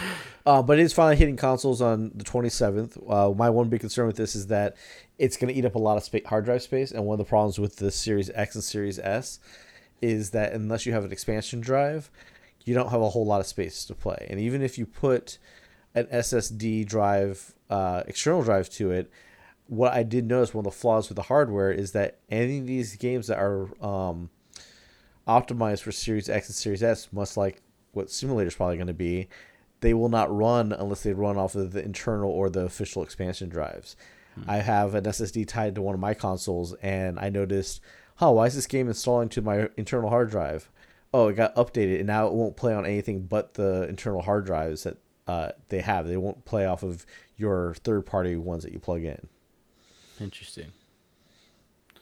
Yeah, and they did show another game I thought was pretty interesting. It, it was one I'm, I'm mildly interested in if they can pull it off, but it was Party Animals, and it looked like a cute version of Kung Fu Chaos. And, and maybe for those who aren't familiar with that old of a title, it was like Smash Brothers, uh, but with a cute art style. Um, you know, uh, yeah, it it was really interesting. Release date is 2022, so I would say it's too early to kind of judge the gameplay, but I did like what it looked like. Um, seems to be geared towards kids and families. I, I know you made the note of saying it looks like a, a cute version of Gang Beast. Um, players take control of these cute animals like tigers, dogs, and gorillas, and so on, and they basically have to fight to the death. It was very entertaining um, to watch, but we'll see what the gameplay develops into. And the reason why I say it's like Gang Beast is because it looks like the mechanics of like how you grab people is kind of complicated and like they don't move necessarily exactly as finitely as you want, which makes it kind of funny to watch people play. Um, it definitely does hit like, oh, this is cute and this is funny, and might be entertaining to play. I can see why you would think like kind of Kung Fu Chaos and whatnot, but I feel like Kung Fu Chaos and Smash Brothers are more finite where there's combo moves and things you have to hit to do special moves. This is pretty much trying to grab somebody and push them off something without falling off yourself. So it's very much like Gang Beasts, but with bet with uh, animal costumes uh, instead of just blobby you like stick figure men. Yeah, I can see that. We'll, we'll see though. This one's super early, and um, another game they showed too looked didn't look too polished to me, but it, I mean, it might be good for people who like a quick romp. Is the Ascent looked like co-op Contra like gameplay with a top-down view? Comes out this uh, to the Xbox in on July 29th. Futuristic art style, lots of enemies, big guns. It kind of reminded me of the the Xbox 360 Expendables 2 game a little bit. yeah, kind I can see that. I would say um, I like the co-op Contra analogy you make, but I also say it's like a cyberpunk Diablo. Uh, where there's these set characters you have, they have set uh, power powers and upgrades that you can give them, and you go through this uh, cyberpunk world blowing shit up. Don't really know what the story is, but it is that that asymmetrical or isometrical top-down type of view of you and a group of people working together as you go through these levels. Yeah. And I don't know if you play Sea of Thieves, but they did show um, Jack Sparrow coming, which I actually think is a brilliant addition that should have been there much sooner, really. Um, but I like the fact that they're bringing Pirates of the Caribbean characters, and I, would say if you play Sea of Thieves, it's definitely worth playing. Yeah, I mean, I'm not a big fan of Sea of Thieves just because it's a game that you need to have people to play with. Just trying to solo the game is very difficult and not very fun, in my opinion. Um, when I saw this, though, what I felt my first thought was, all right, so they ran out of ideas. They're just gonna replay uh, Pirates of the Caribbean, which one should have been in the game, like you said, a lot earlier. But this makes you wonder, like, are they on their last leg of creative ideas? Because now they're just taking pirate, the popular pirate lore, and rejuvenizing it in here. Because it almost seems like, are we playing through the Pirates of the Caribbean storyline, or are we just adding all these characters and we're doing something new? That is what I don't know about it. Um, but they have not more than just Jack Sparrow. They have Davy Jones. They have his ship. They have his enemies popping up. So it makes you wonder what exactly are we doing here? Are we playing through the storyline, or are we doing a new adventure with these characters? Um, but yeah, if you're Sea of Thieves, they have their own fan base. That's great. I would rather have seen like um, Perfect Dark since they had announced that that's what they were working on. Uh, but there was no that was also missing from this E3 event. We didn't see Perfect Dark or any other rare titles that we thought that they were going to try and be putting out. Yeah, they kind of stuck to the usual suspects. I mean, another one they announced was Forza Horizon 5, which uh, the only thing I thought was interesting is that they chose Mexico as the location, but that was really they basically announced that they only chose it because it has snow-capped mountains, it has desert, it has you know forest, jungles, and all this jazz. Um, but I, I didn't feel like it was strongly compelling beyond like here's Forza Horizon 4, but with a different environment, you know. And I like Forza 4, Horizon 4. And yeah, I like the Horizon series as well because of the wackiness that kind of happens, like the crazy showstopper races that you do when you're racing like giant hovercrafts or jets and trains and stuff.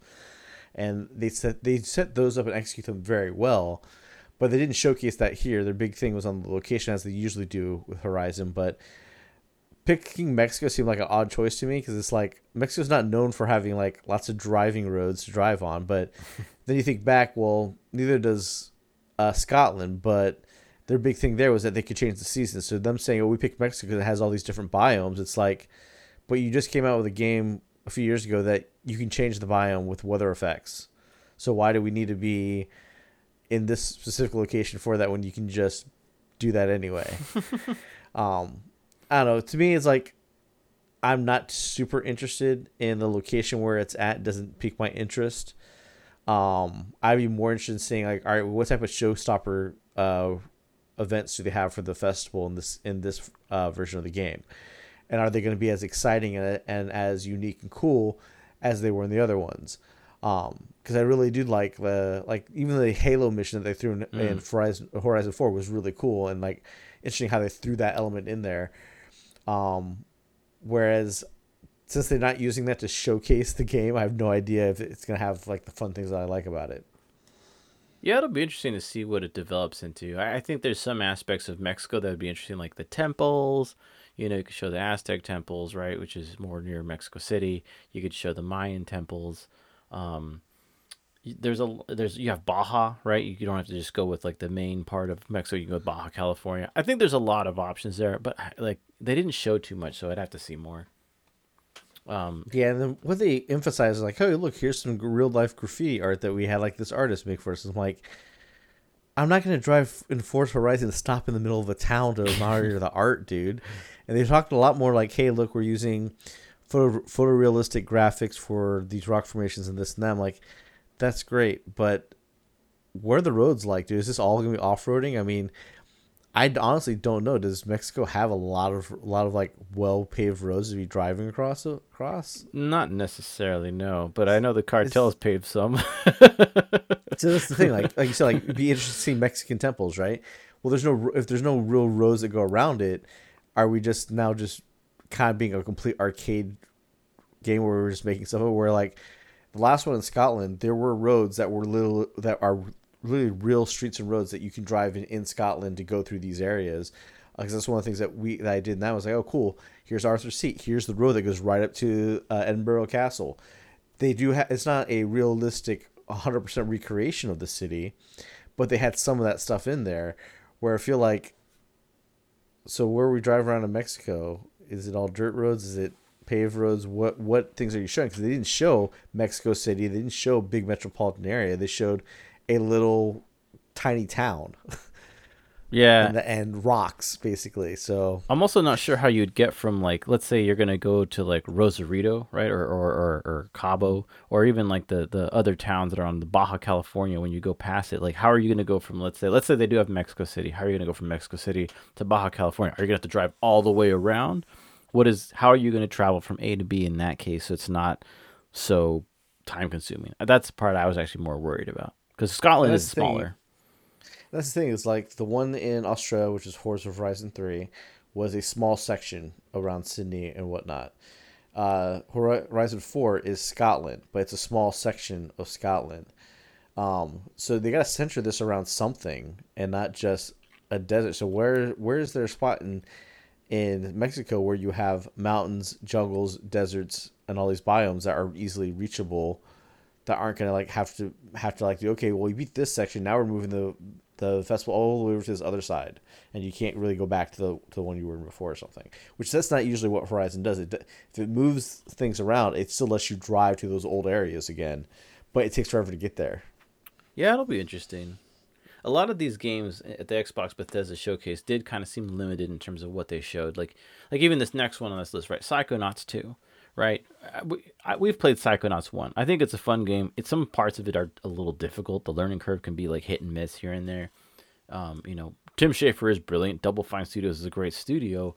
But once again, just like Forza Horizon, they didn't really show too much to give us a good idea, other than here's some cool stuff to look at. More to be shown later, I guess. But what's weird is Psychonauts 2 releases August 25th. And that's, that's the thing is with uh, Psychonauts 2, like you said, you played it. I was not a big fan of the original art style, but that's because the way the art style works with the graphics back then, it's kind of blurry and kind of meh and muddy. Seeing it now in the newer consoles is much more crisper. It looks nicer. It looks better. I know Jack Black plays a role in this game um, that he featured in some of his videos and whatnot, um, which looks very interesting. Um, gave me the feel like there might be uh, a play on different music genres, of like here's like trippy '60s hippie music versus rock music, that type of stuff.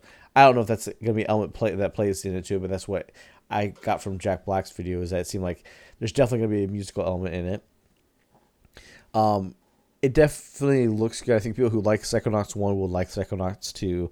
If you haven't played the first one, and if you're like me, like it doesn't, the first one doesn't look very good to me as far as aesthetically pleasing. This looks better because that art style is crisper and moves smoother in new in mm-hmm. better gen uh, hardware. So I'll probably try it out just to see what it's like. Yeah, the control definitely looked a lot better. Like you said, smoother. Definitely smoother. It looked like they they'd made a lot of upgrades to the combat and game design. Um, so we'll see more. I'm I'm curious to see how this one shapes up, or maybe we'll just all find out when it releases. Who knows? Um, now going in the last four here of this list, this next one kind of came at me. I had heard about it coming out a bit of an older franchise, but Stalker 2 Heart of Chernobyl. And this game looks like it could be from the Metro series when you look at it from a, the visual standpoint. But the gameplay was especially interesting and unique. It, it looks gritty.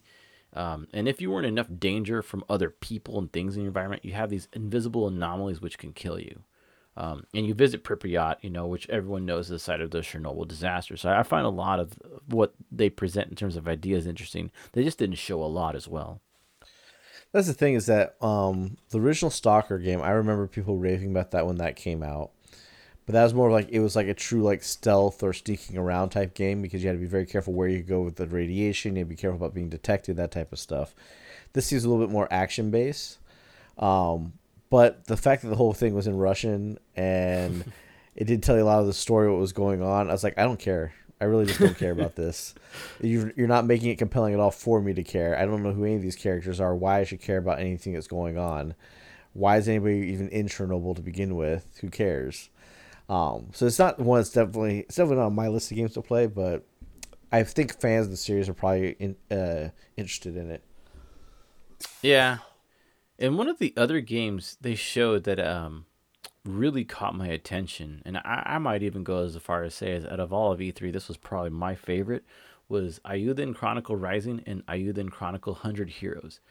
this game looks like the proper evolution of what a 2D Final Fantasy RPG was, going from Super Nintendo to modern consoles, right? You have pixel drawn characters, immaculately well designed 3D backgrounds that are very detailed. You have the standard JRPG elements and a campy narrative. It, it was very compelling. And uh, what was interesting is Twitter itself, you know, because I'm on Twitter quite a bit. A lot of people were talking about how, why don't more games look like this? And I kind of agree. I, I think the visual aesthetic was very well designed. Um, it, it did look like a turn based RPG, but I wasn't 100% sure looking at it if it was going to be 100% that way, but it looked good. Yeah, I, I got those vibes. I also got like the vibes of like um, what is that game called? God damn it, I had it on tip of my tongue. Octopath Traveler. It like reminded me how cool Octopath looked like uh, to me. But one of the things that came to my mind is like, cool, let's make this a real good game where all the characters, whether you have a good story, the characters interact with each other. Like Octopath Traveler is a really good JRPG. But my one big gripe with it, and the one reason why I didn't finish it, is that you spend your time picking up like seven to eight different people to join your party. None of the characters interact with each other. like they're like everybody has their own story that they're following, but they're never talking to each other about what's happening. Nobody's ever putting giving their input on somebody else's problem. It's just yeah, these eight people are with me, and I swap them out to fight with, and they all have their own story that they're telling, but nobody seems to be connected to each other. which to me is like that's a failure in storytelling. So if I can get a really good Final Fantasy, like classic Final Fantasy turn-based RPG game with a good story and really uh, crisp graphics like this, I'm down for that. I understand some people are like, "Hey, this looks like that PS2 game looks really great on the new hardware." Like, yeah, obviously it's not next gen quality graphics, but it's taking the old school stuff and making it run even smoother and better on newer hardware, which I can be down for as long as you have a good story to tell. If you have no story to tell and you're just showcasing a graphical art style, it gets boring really quick. So we'll have to see what they do with this. Yeah, from a graphical standpoint, definitely pleasing. I think I think you hit it on the head by saying it's just kind of taking everything and making it better. Um, more to see, I guess, with the narrative, but what they did show in terms of the character interactions did look really strong to me.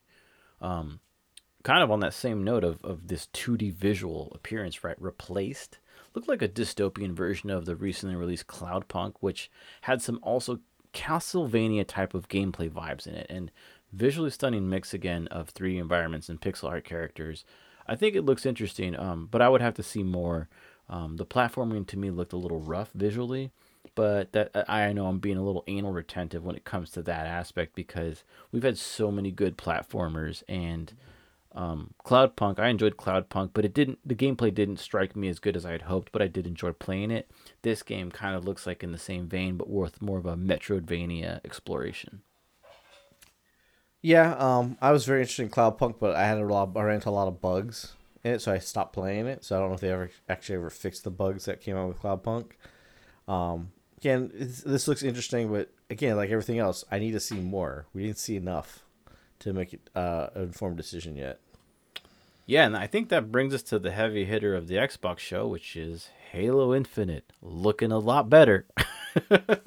yeah, first thing I noticed is like, hey, look, they use real rock ge- uh, geometric shapes instead of uh, uh, instead of the Minecraft blocky look that they had there. Like, there's still a little bit of that in there, but now I've never seen you're on a mountainscape. Like, it actually looks like a real mountainscape and not these weird blocks like layered everywhere. Um, so they definitely took the feedback that they heard where people were like this looks stupid and looks like shit, and they improved that. And I think that definitely looked good. I would say their big announcement was that multiplayer was going to be free for everybody. It's just going to be hey, here's Halo Halo Infinite multiplayer. Um, no microtransactions. Everything you get, you earn through the game. Um, but it's going to be a heavy thing on uh, building your own Spartan and unlocking new cosmetics, kind of like how uh, Master Chief Collection is now. Um, I just hope that they make the guns feel right and feel good because like I played a lot of Master Chief Collection and then I tried playing some Halo Five yesterday, and I was like, wow, these guns feel weak. I can see why everybody plays Master Chief Collection because they feel so much better and they have better sound effects. So hopefully they do that, and then they showed a little bit of the of the Halo Infinite story, which I still have no idea if they're even if like does Halo Five exist in this universe, or do they just throw it out the door? They literally did like the weird thing of what you expect a middle-aged white man to do. They traded in Cortana for a younger version of her. they literally say, "Oh yeah, Cortana got decommissioned. Somebody picked her up to to destroy her. I'm your new Cortana." It's like same voice actor, but you gave us a younger, more vibrant version of Cortana instead of the moody bitch that she turned into. Yeah, we, we traded in the the naked looking AI for the thick girl in a uniform. mm-hmm. That's all I got. But I mean, but I think like she, I think the character design looks better. Yeah, but I'm like, obviously, like again, our my our biggest my biggest gripe with Halo is like they don't know what story to tell. They don't know what the fuck they're doing. Get rid of Master Chief, get rid of Cortana, and tell a new story in the Halo universe. Why the hell are we still with these characters? And all they did was like people don't seem to like the old Cortana and how she's about to take over the universe, right? Let's not even reference that and let's hey, here's a new Cortana. She's young, she's different, she's not like that other one. It's like does he even need I'm an AI? Exhausted. Does he even need one? I mean, really? Because he didn't start out with one. I know he doesn't. It's like, it's just like, drop that already. So I, we gotta see more of where that goes. Because again, no idea if this is starting a new storyline and they're just forgetting about Halo 5 completely or if they're doing something completely different. Obviously, they've made it clear that we killed the or they're getting rid of we're going to get rid of the old Cortana and here's a new one for you, which seemed very odd. Um, the multiplayer I'm more excited about. I'm like, cool. If it's like if it is anything like Master Chief Collection, but uh, with the new gear that they've added and uh, the new balances, that looks really cool because They've had like a bubble shield, but the bubble shield get have sections that get taken down. They have uh, kind of like a armor lock shield that you can pull up and you can bounce energy back at people. So uh, people trying a new combo, you now you can now shoot that shit back at them and and uh, kill them. Um, the weapons sounded and looked right. The grapple hook, my only kind of gripe on that is that Titanfall did the grapple hook. I think Titanfall might have done it better because the Titanfall grapple hook is faster. Mm. This looked really really slow, but it was also cool that you could grapple hook weapons and yeah. pick and pick weapons up, and that there's some weapons that you can actually do a ton of damage to vehicles now, so you actually have fighting chances. They don't give you armor lock anymore. I think like he shot a harpoon gun at a warthog and completely knocked it over.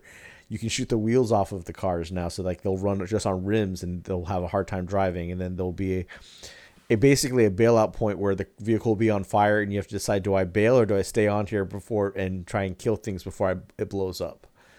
So it sounds like the multiplayer they've added a lot of cool things with it and made it look really crisp. It moves really crisp, and they've given you a lot of customization stuff that you can do with it, uh, including this new concept of you having your own personalized AI that you'll probably basically unlock through um, gameplay and are probably earning in-game credits or something. That will be personalized to whatever you pick and that stuff. I think it's probably more so along the lines of picking like the Cortana voiceover or the Buck voiceover or the uh, basic uh, voiceover for the game.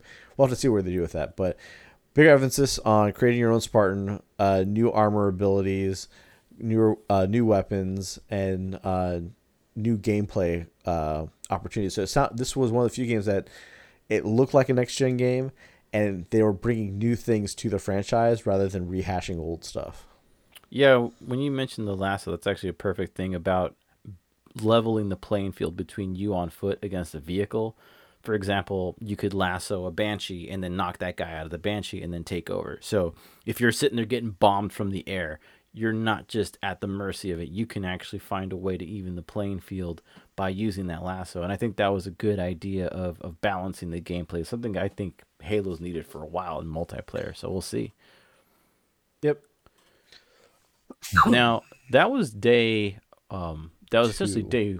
That was yeah, day two. Sorry, yeah, day two. And day three was didn't really have much uh, per se to show. I'm just gonna harp on these four quick games from the indie showcase. They did show more than this, but I I honestly feel like a lot of indie games aren't very compelling, and I wanted to focus on the ones that really did look presentable. And Bark was basically a cute little shoot 'em up with cartoony graphics. Nothing exceptional, just kind of a game for the shoot 'em up fans.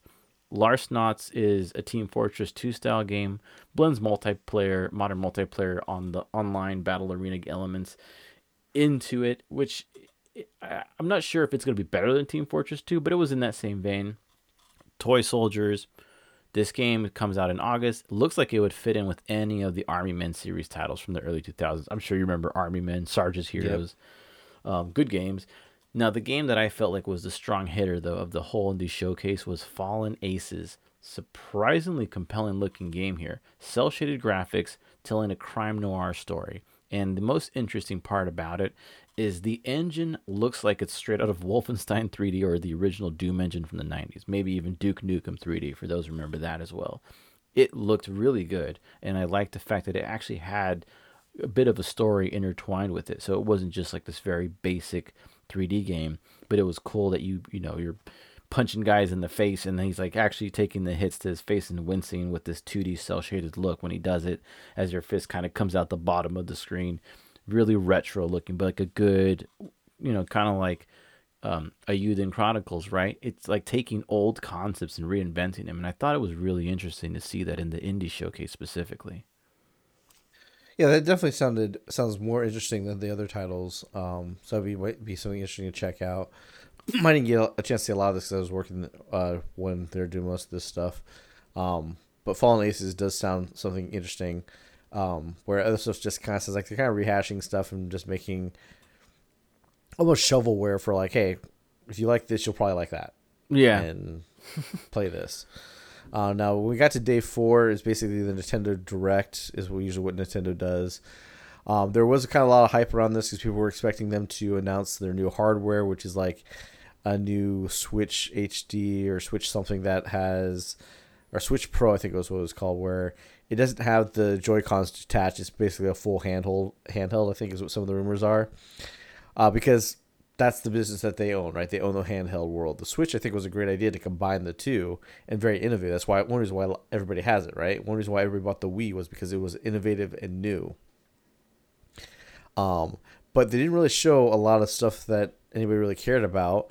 Um, like Super Monkey Ball uh, is basically every Monkey Ball game ever made. So if you're a Monkey Ball fan, great. Monkey Ball is basically Marble Madness, but with a monkey in it. um, Advance Wars uh, 1 and 2, remastered Game Boy Advance games, 3D graphics. WarioWare, which is literally shovelware, but given with a with a Wario twist. I mean, a lot of people liked it, but it literally is just mini mini games the entire time. Uh, Mario Golf Super Rush, if you're a Mario Golf fan, maybe I guess this game's for you. Uh, weird thing is, I find is the Shin Megami Tensei Five, because Shin Megami Tensei is basically what Persona games are, or Persona games came out of that franchise, and this is kind of the same, but this is more on done on um, I think a turn base. Well, it, they're both turn based, but like they're almost the same thing. But I guess the Shin Megami Tensei is is definitely a different art style than what the Persona games went for. Persona games like Catherine, they went a more anime style. This is a little bit of that, but not as much, and it's more focused on I think strategy of placement where people are at and and how the fighting works is different than it does in Persona. But it's kind of weird because that's the series that Persona basically came out of. The one game that I actually was kind of excited about was definitely the Fatal Frame game. I was surprised to see it. I didn't think anybody cared about Fatal Frame again. I was like, cool a Fatal Frame game, awesome. I would play that. It, it's just a re-release of the Wii U game, but the problem is who owned a Wii U. It's like not. oh, really? Yeah. I, I know it was a re-release. I thought it was a brand new game. No, it was on the Wii U, but I, I really don't. I, I mean, I, I like Fatal Frame too, but the problem is, is uh, uh they kind of went just to Nintendo platforms, so like it kind of disappeared for a moment, right? I think there was another yeah. game that was exclusive on the Wii itself. Then we had this Wii U release, and pretty much every game that had some sort of fan following or, or decent reception on the Wii U, Nintendo's slowly bringing over to to to Switch, right? Um, except uh, I think it's um, Tecmo, I believe, that owns the rights to Fatal Frame. Um, yeah, it looks really interesting. I'm curious to see. The graphics do look slightly better, or at least it runs slightly better than the Wii U version, from what I've seen. I don't have a Wii U because I just, yeah, I've never. Yeah. I didn't even know about this game that it was on the Wii U, but um, the graphics looked better. Definitely still looked like it was in an art stylish way of what some of the old games were. Um, they use a lot of the film grain to keep it creepy and whatnot, but it looked like cool. This feels like Fatal Frame Two, which was a generally like creepy and cool game to play. Yeah, yeah, it'd be interesting. I'd, I'd be curious to see how it plays on Switch. I, I need to get a Switch still, but just haven't even time to game much these days. Mm-hmm.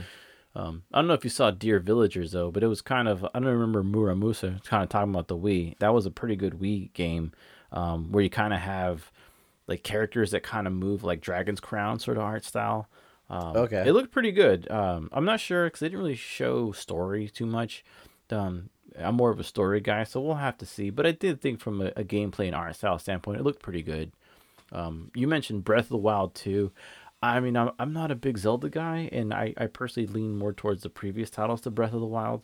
But um, Yeah, I mean, I have Breath of the Wild. I've actually not finished it yet. Um, it is a very beautiful and kind of cool looking game. I feel like where I Breath of the Wild really lacks though is the music department where there it has like cool elements where you're in some areas and you'll faintly hear the music of Zelda, but it's so faint you can't really pick it up almost sometimes. Where I feel like they needed to add more of that to it.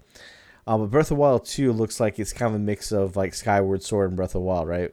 Uh, it's still the same universe of Breath of Wild, but apparently there's floating islands now or something, and there's a lot of falling and jumping and transporting yourselves through rock to these other islands or something.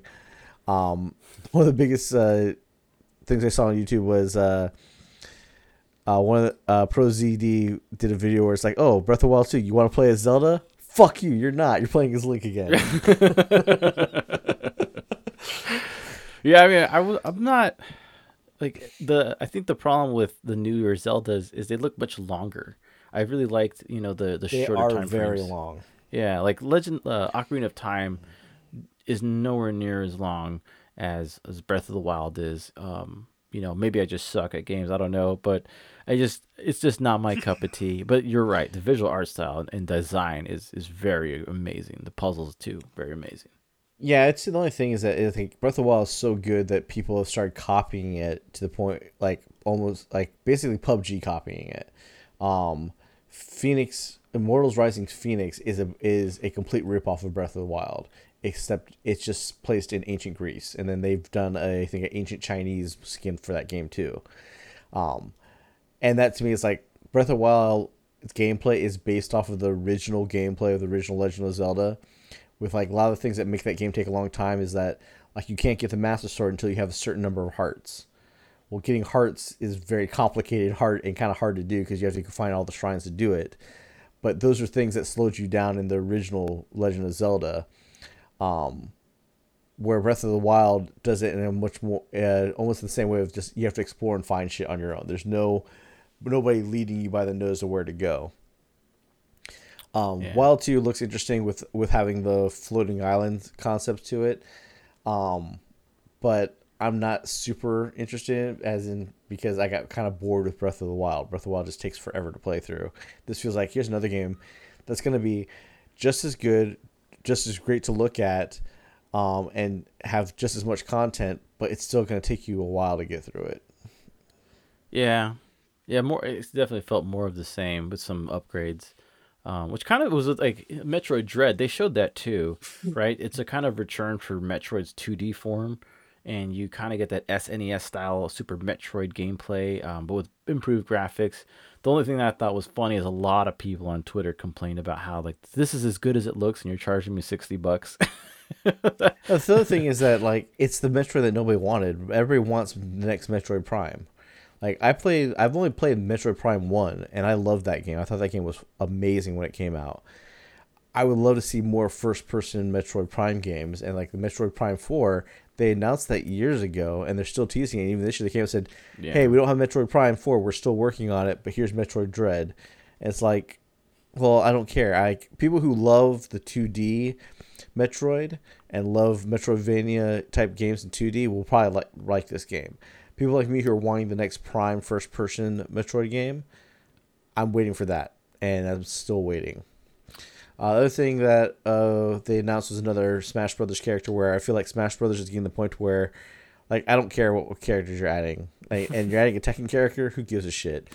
Uh, it, it's basically was an inside joke for everybody. Like, if you're a Tekken fan, you got they recreated a scene in Tekken where the character that they added to, which I don't even know his name, like throws his father off a cliff. Yeah. yeah. So they redid that same scene with him throwing all the Smash Brother characters off a cliff to announce that he's going to be in the game. To me, Smash Brothers is a really good game. It's really fun to play, and it's fun to play against other people. But they're running out of stuff than just adding characters at this point. Like, all right, you need to come up with something new for this franchise, or stop adding stuff because I don't really care about paying for these characters. I, mean, I don't even think past the Piranha Plant, I don't have any other new characters in the game because I'm not I don't play it enough to care. Yeah, I haven't even played it since GameCube, so yeah. Uh, Monster Hunter 2 Wings of Ruin. Uh, if you're a Monster Hunter Rise and Monster Hunter fan, this is game is for you. I played Monster Hunter World. That game's pretty fun, but I'm not interested. I'm not too into the whole Monster World franchise. But if you are, this is probably right up your alley.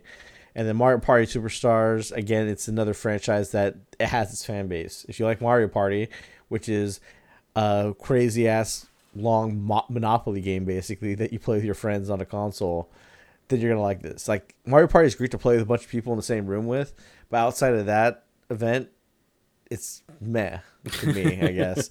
so it's like right now I'm not having a lot of people over at my house and having parties, so we're not playing Mario Party. yeah, that's true online capability would add to it. I, I, like Mario Party, but for me, the load times was always an issue once they got off of the 64. Um, but that was just a personal nitpick for me. I, I yeah. Aside from that, I just and never got and the Nintendo it. Online system doesn't work very well. It's not very. It's not as easy to matchmake as it is on Xbox or PlayStation. So it's like that's why like with Smash Brothers, I kind of don't care because unless somebody's in my house with me playing against me, there's nobody to play with. Yeah. So it kind of kills that. I mean, it's great that there's a whole system out there that has a lot of games designed for it for coach couch co-op, but unless somebody, unless people in your household really like that game, like to play it, then man, and Courtney, Courtney likes Smash Brothers, but she's not going to say, "Hey, let's play Smash Brothers tonight." So like, he just sits there and collects dust. yeah, and and honestly, that pretty much sums up this what what I got the from from people online, everybody said Nintendo had the strongest showing, and I'm not necessarily sure I agree with it. But I I think the problem too is generally this E3 was pretty weak, so I would say it's a toss up between Xbox, Bethesda, and Nintendo. You could go with either one, really. I think the people who says Nintendo has the best showing are the Nintendo fanboys who think Nintendo's great about everything, because Nintendo directs are for those people. Uh, Xbox fans think Xbox is great, where I think Xbox had a actually pretty poor showing, except for a few titles here and there. Um, next title, like which was from the Square Enix conference, um, Guardians of the Galaxy. That's literally the only other game that I saw here that looked like next gen graphics. Like Elden Ring was announced and shown before E3, but they kind of showed a little bit more of that. But Elden Ring looks like more Dark Souls to me. Um, it has definitely that Dark Souls aesthetic which can be very cool. But Dark Souls aesthetic doesn't look very next gen to me. It looks very uh, stylized.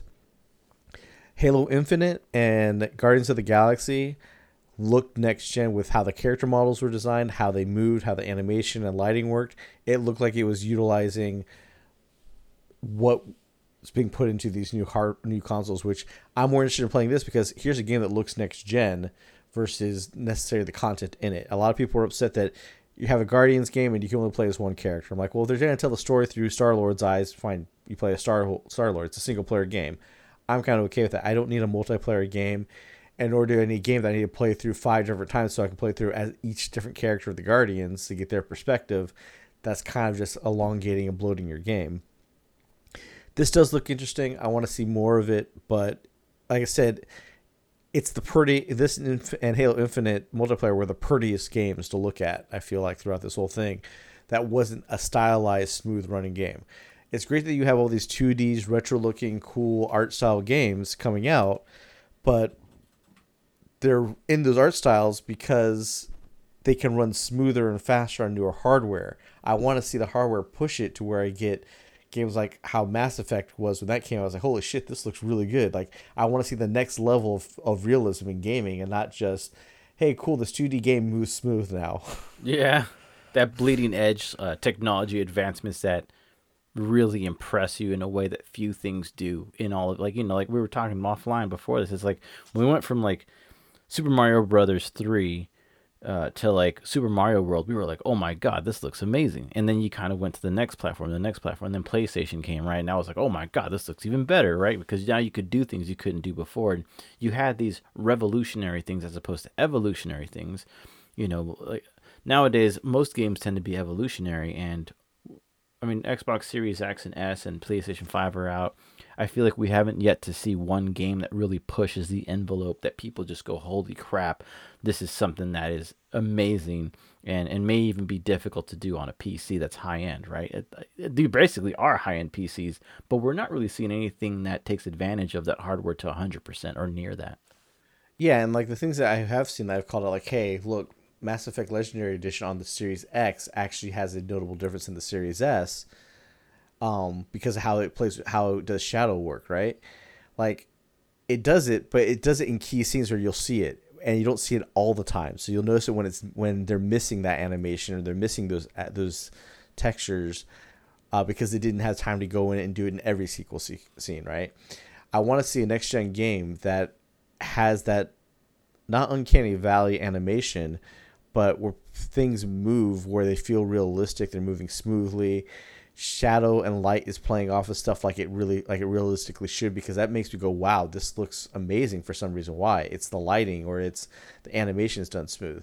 With Guardians of the Galaxy, from some of the behind the scenes stuff that they showed, they didn't just motion capture the main character. They have the whole team of people for the Guardians are all motion captured characters, and they all act out every sequence together, much like they did with um, Unchar- with the Uncharted franchise. Mm. So the movements and the animation look smoother and they run better and uh, looks crisper than you would if you just motion captured faces and then you had you animated bodies because you don't get the same animation or nuance and movement.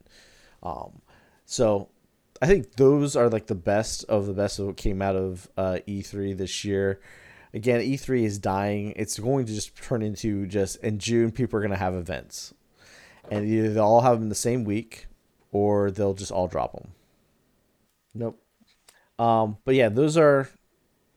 I think Guardians of the Galaxy and Halo Infinite multiplayer are the best looking games that were announced. E3 is basically kind of a dying beast. We're not going to see the big expo that we had that we had in the past, maybe or maybe there could be a, a, re, a rejuvenation of that since people have been cooped up and they all want to go out someplace. But E3 originally was just for the press, right? If they bring E3 back and they want to make it successful, I think it needs to be like a Comic Con. Like everybody's invited, everybody can go. You just buy a ticket, and then we'll see these companies maybe come back to that. Um, but it's cheaper for them to just do a broadcast like they did this year. Um, I just hope next year we get more and more like, hey, these games are coming out now, and then we actually change the formula to instead of getting these these kind of crappy teasers that just give us a concept and don't actually show us gameplay, that they start giving us trailers like movie trailers. Like in general, most movie trailers use con- use footage from the movie that you're going to go see.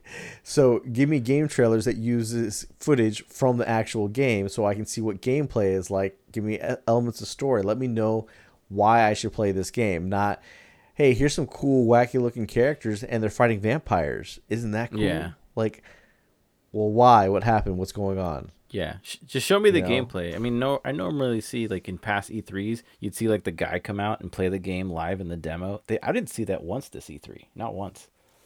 It was interesting. Yeah, and because they got caught for lying last time they did that shit. Remember? that's true, but some people did it for real. That's what. That's what I yeah. like seeing it. Um, it was very interesting and uh, you know we did leave out some aspects too about this e3 like we didn't discuss Razer we didn't discuss mythical games much uh, which had the Blankos game right and take two showcase as well. I think you put it best right? Razer seems to think e3 was a ces event. We got a laptop yeah like a usb charger overpriced led mask. Yeah like when i heard what Razer is showing like do they realize it's june and not march like, what the fuck? like, hey, uh, Razer, this isn't CES. Nobody cares about your laptop that come out. Nobody cares about a, UB, a USB charger uh, brick that's super small. And nobody, in the time when mask mandates are going away, wants to buy an LED mask. Like, this, and one, I'm not going to spend, like, a, I have no idea what the price point at, but I've seen versions of this that, like, um, the guy from uh, Black Eyed Peas has designed. He's like, oh, it's a two hundred dollar mask. Nobody's gonna pay two hundred dollars for a face mask, dude. Fuck Yeah. off. You're stupid. at a gaming event, why would you advertise? But you know, and, and then we have mythical games. Going back to the Blankos vinyl toy thing, right? One of the new angles you mentioned is this whole NFT thing. And for people who are not familiar with NFTs or non fungible tokens, these are items that you basically purchase through cryptocurrencies. That's what NFTs are, right? You're basically making your purchases through the cryptocurrency. So you take your dollars, you convert them to cryptocurrency, you purchase the in-game items through the cryptocurrency, which these things are basically sold as NFTs. I'm just not sure if that's a sales approach that's going to take off. I know you mentioned kids. This is clearly a game that's free to play, advertised towards kids. Are kids going to be sitting here converting dollars into cryptocurrencies and, and what are the legalities of all that too right like because now we're talking about people real, literally converting money into these other currencies if you will right it's it's different from me going to disneyland and getting disney bucks right we're not talking about the same scenario now because kids can buy a multitude of things with nft money or cryptocurrency money And that's that's the thing is that like with we're talking about cryptocurrency, right? Adults have a hard time trying to understand what the fuck cryptocurrencies are. You're gonna throw this at children now and thinking that oh well children will just understand it better. Like children don't understand money, period, to the point that that's why they rack up thousands of dollars on their parents' credit cards in these games. You're now gonna give them access to a cryptocurrency, which if it took off, could it be would it end up being like Bitcoin being worth millions or thousands of dollars or whatnot? Possibly, if that happened, are you gonna let kids just fucking throw that money around? That's weird. It, it seems odd, it seems like an odd thing to do, and again, it seems like a game where it's like, who wants this? Who asked for this? Yeah. nobody. Why are you making it? it's really weird And then I guess the worst showing of the show was obviously Take Two because it, like I said before, it was hyped up to people thinking, are we gonna see next gen uh, upgrades for Red Dead uh, Redemption and Red Dead One? Are we gonna see GTA Six, which everybody wants to see? Which honestly, I don't think they're gonna make a GTA Six until people stop playing GTA Five online. If they make another game, it's gonna be an updated online game and not another single player game. We might not ever see another GTA single player game. But instead, they showcased a Zoom call, which was like an hour and a half long on the YouTube video thing, a half hour of it, of it being the placeholder for starting soon. And then you have basically an hour long Zoom call of them talking about diversity, not showing any games, not talking about anything. And it's like, why are you here? Nobody wants to see a bunch of corporate execs talk about how they want to have diversity and all that. It's like, that's a good message, but showing we're at a game convention here, dude. We want to see, and everybody's here to see what new games you're coming out with. So how are you adding this diversity stuff to your games?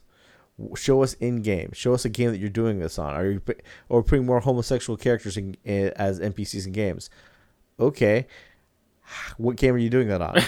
oh, you don't have a game to talk Yeah. about that. So like, actions speak louder than words. Don't waste my time with this shit you have you have a ton of titles at your disposal that you could be making games for, or even coming up with a new IP, and you spent your time having a Zoom call. That's horrible. Uh, yeah, cultural sales pitch without any teeth is probably one of the worst things I've ever seen at E3. And I might even go as far as say this is the worst because normally everything I thought before was crap at E3 was just a bad game. But this wasn't even a game. This was I felt like we it was like, hey, community, public, why don't you sit in on this work meeting from Take Two and be bored to death? And it was so bad. I skipped through it, hoping to see something there was nothing and i think that speaks to just e3 overall that i really thought it was a lackluster showing there really wasn't much gamers had to see in terms of new gameplay styles or unique nar- narratives um, but that's just kind of my takeaway of overall this e3 i want to say it was probably one of the weakest one in decades even um, what would Yeah, I mean, honestly, to make E3 a good thing again, we need to have somebody come out there and say, "Hey, here's this cool game. Here's the game, but here's this. Guess what? It'll be out next week, or it'll be out tomorrow." Like, don't show us stuff that's going to take six years to make or six years out because we're gonna forget about it and we're gonna or we're gonna hype it up like Cyberpunk and it's not gonna live up to what you want it to be, or you'd be pressurized pressured to get it out on time. Show us the stuff that's done. Show us the stuff that you're about to come out with this year. Like don't show me i i like 2022 okay that's a year and a half away for a fall 2022 release but i don't want to see a 2026 2027 2025 no i want to see games that are coming out this fall or the next few months that I can go out and buy soon. And it's even better when you can sit there and say, "This game will be out next week. You can mm-hmm. buy it. It's done." Instead of like saying, "Hey, look at all the ideas we have," because you end up, like you said before, you end up getting that Molyneux effect where it's like, "Well, you're telling me about, about everything your game can do, but you're not showing it, so it means you haven't done it." And you're using spin words and catchphrases like cloud computing, which means you don't know what the fuck you're do- talking about. We've already seen the fallout of that stuff in the past, like Crackdown, three and all those other other games that came out that were completely lackluster that didn't uh, deliver on any of their promises, and you're like, well, this is shit, and then we have to release it for free so that nobody complains to us about it, and it's just forgotten. Yeah, I'm really hoping we'll see a return to form with like 2019, like you said, and we'll see people attending, playing games. I think that's a much better idea. I, I think if they're going to stick with this digital release format, they should probably have not necessarily like a portal on each console that or platform, but maybe just have more demos released so players can kind of get a feel of what these games are because it's it's Electronic Entertainment Expo E3. We're here to have interactive entertainment, get an idea of it. I don't really give a shit about a Borderlands movie. Like you didn't even show me anything about the movie. You just talked about it and it was all hype, hype, hype. Like at some point you got to deliver. This was more hype than delivery in terms of an event in, in any degree, really. Yeah, I mean, people wanted to see people got to see Breath of the Wild 2 finally, right? But it's a teaser trailer. They didn't get to actually see what's going on, how that progresses the story. They didn't get to see the things that they wanted to see. We got to get, hey, this will hold you over. The things that they thought would hold us over. Here, Metroid Dread will hold you over for all the Metroid Prime people who want a Metroid Prime game. It's like, no, I want a Metroid Prime game. So there, what I got from this showing was that there's one or two games I want to buy in the next year. Yeah. And those are games like Infinite is going to be coming out this year, and Guardians of the Galaxy is coming out in August or October. So I mean, those are two games I can buy this year. Everything else, I really don't care about because it's not going to be out for another two, three years. Eiyuden so, Chronicles looks pretty cares? good. I think one comes out this year, and then or maybe it was. I want to say one came out this year, and then one comes out next year. I can't remember the release dates on it, but that that game actually was the most compelling to me. Um, Replace looked pretty good. Stalker Two looked pretty good. Um, I know it's in Russian, you know, but it, it just looked like I, I, like seeing these different narratives. That's really what I like about E3 is I want to see things that push the envelope, give me some sort of experience I wouldn't have had any other way. And yeah, I mean, for the few titles that did really well with this, I can't praise them enough because, you know, like you phrased it earlier, we're in a drought of new games right now in terms of things taking on new ideas and doing new things. Everyone's kind of in sequelitis it's a sequel or a remake or a remaster or something. It's it's not really something that's trying to change the recipe up, right?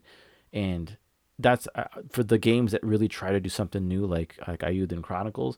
I can't praise them enough for that alone because that is that's why I'll watch E3 again. If if I didn't have those games, I wouldn't watch them again. And I think part of the problem too is developers need to stop showing the same game every E3, like Halo Infinite. We're seeing this two years in a row.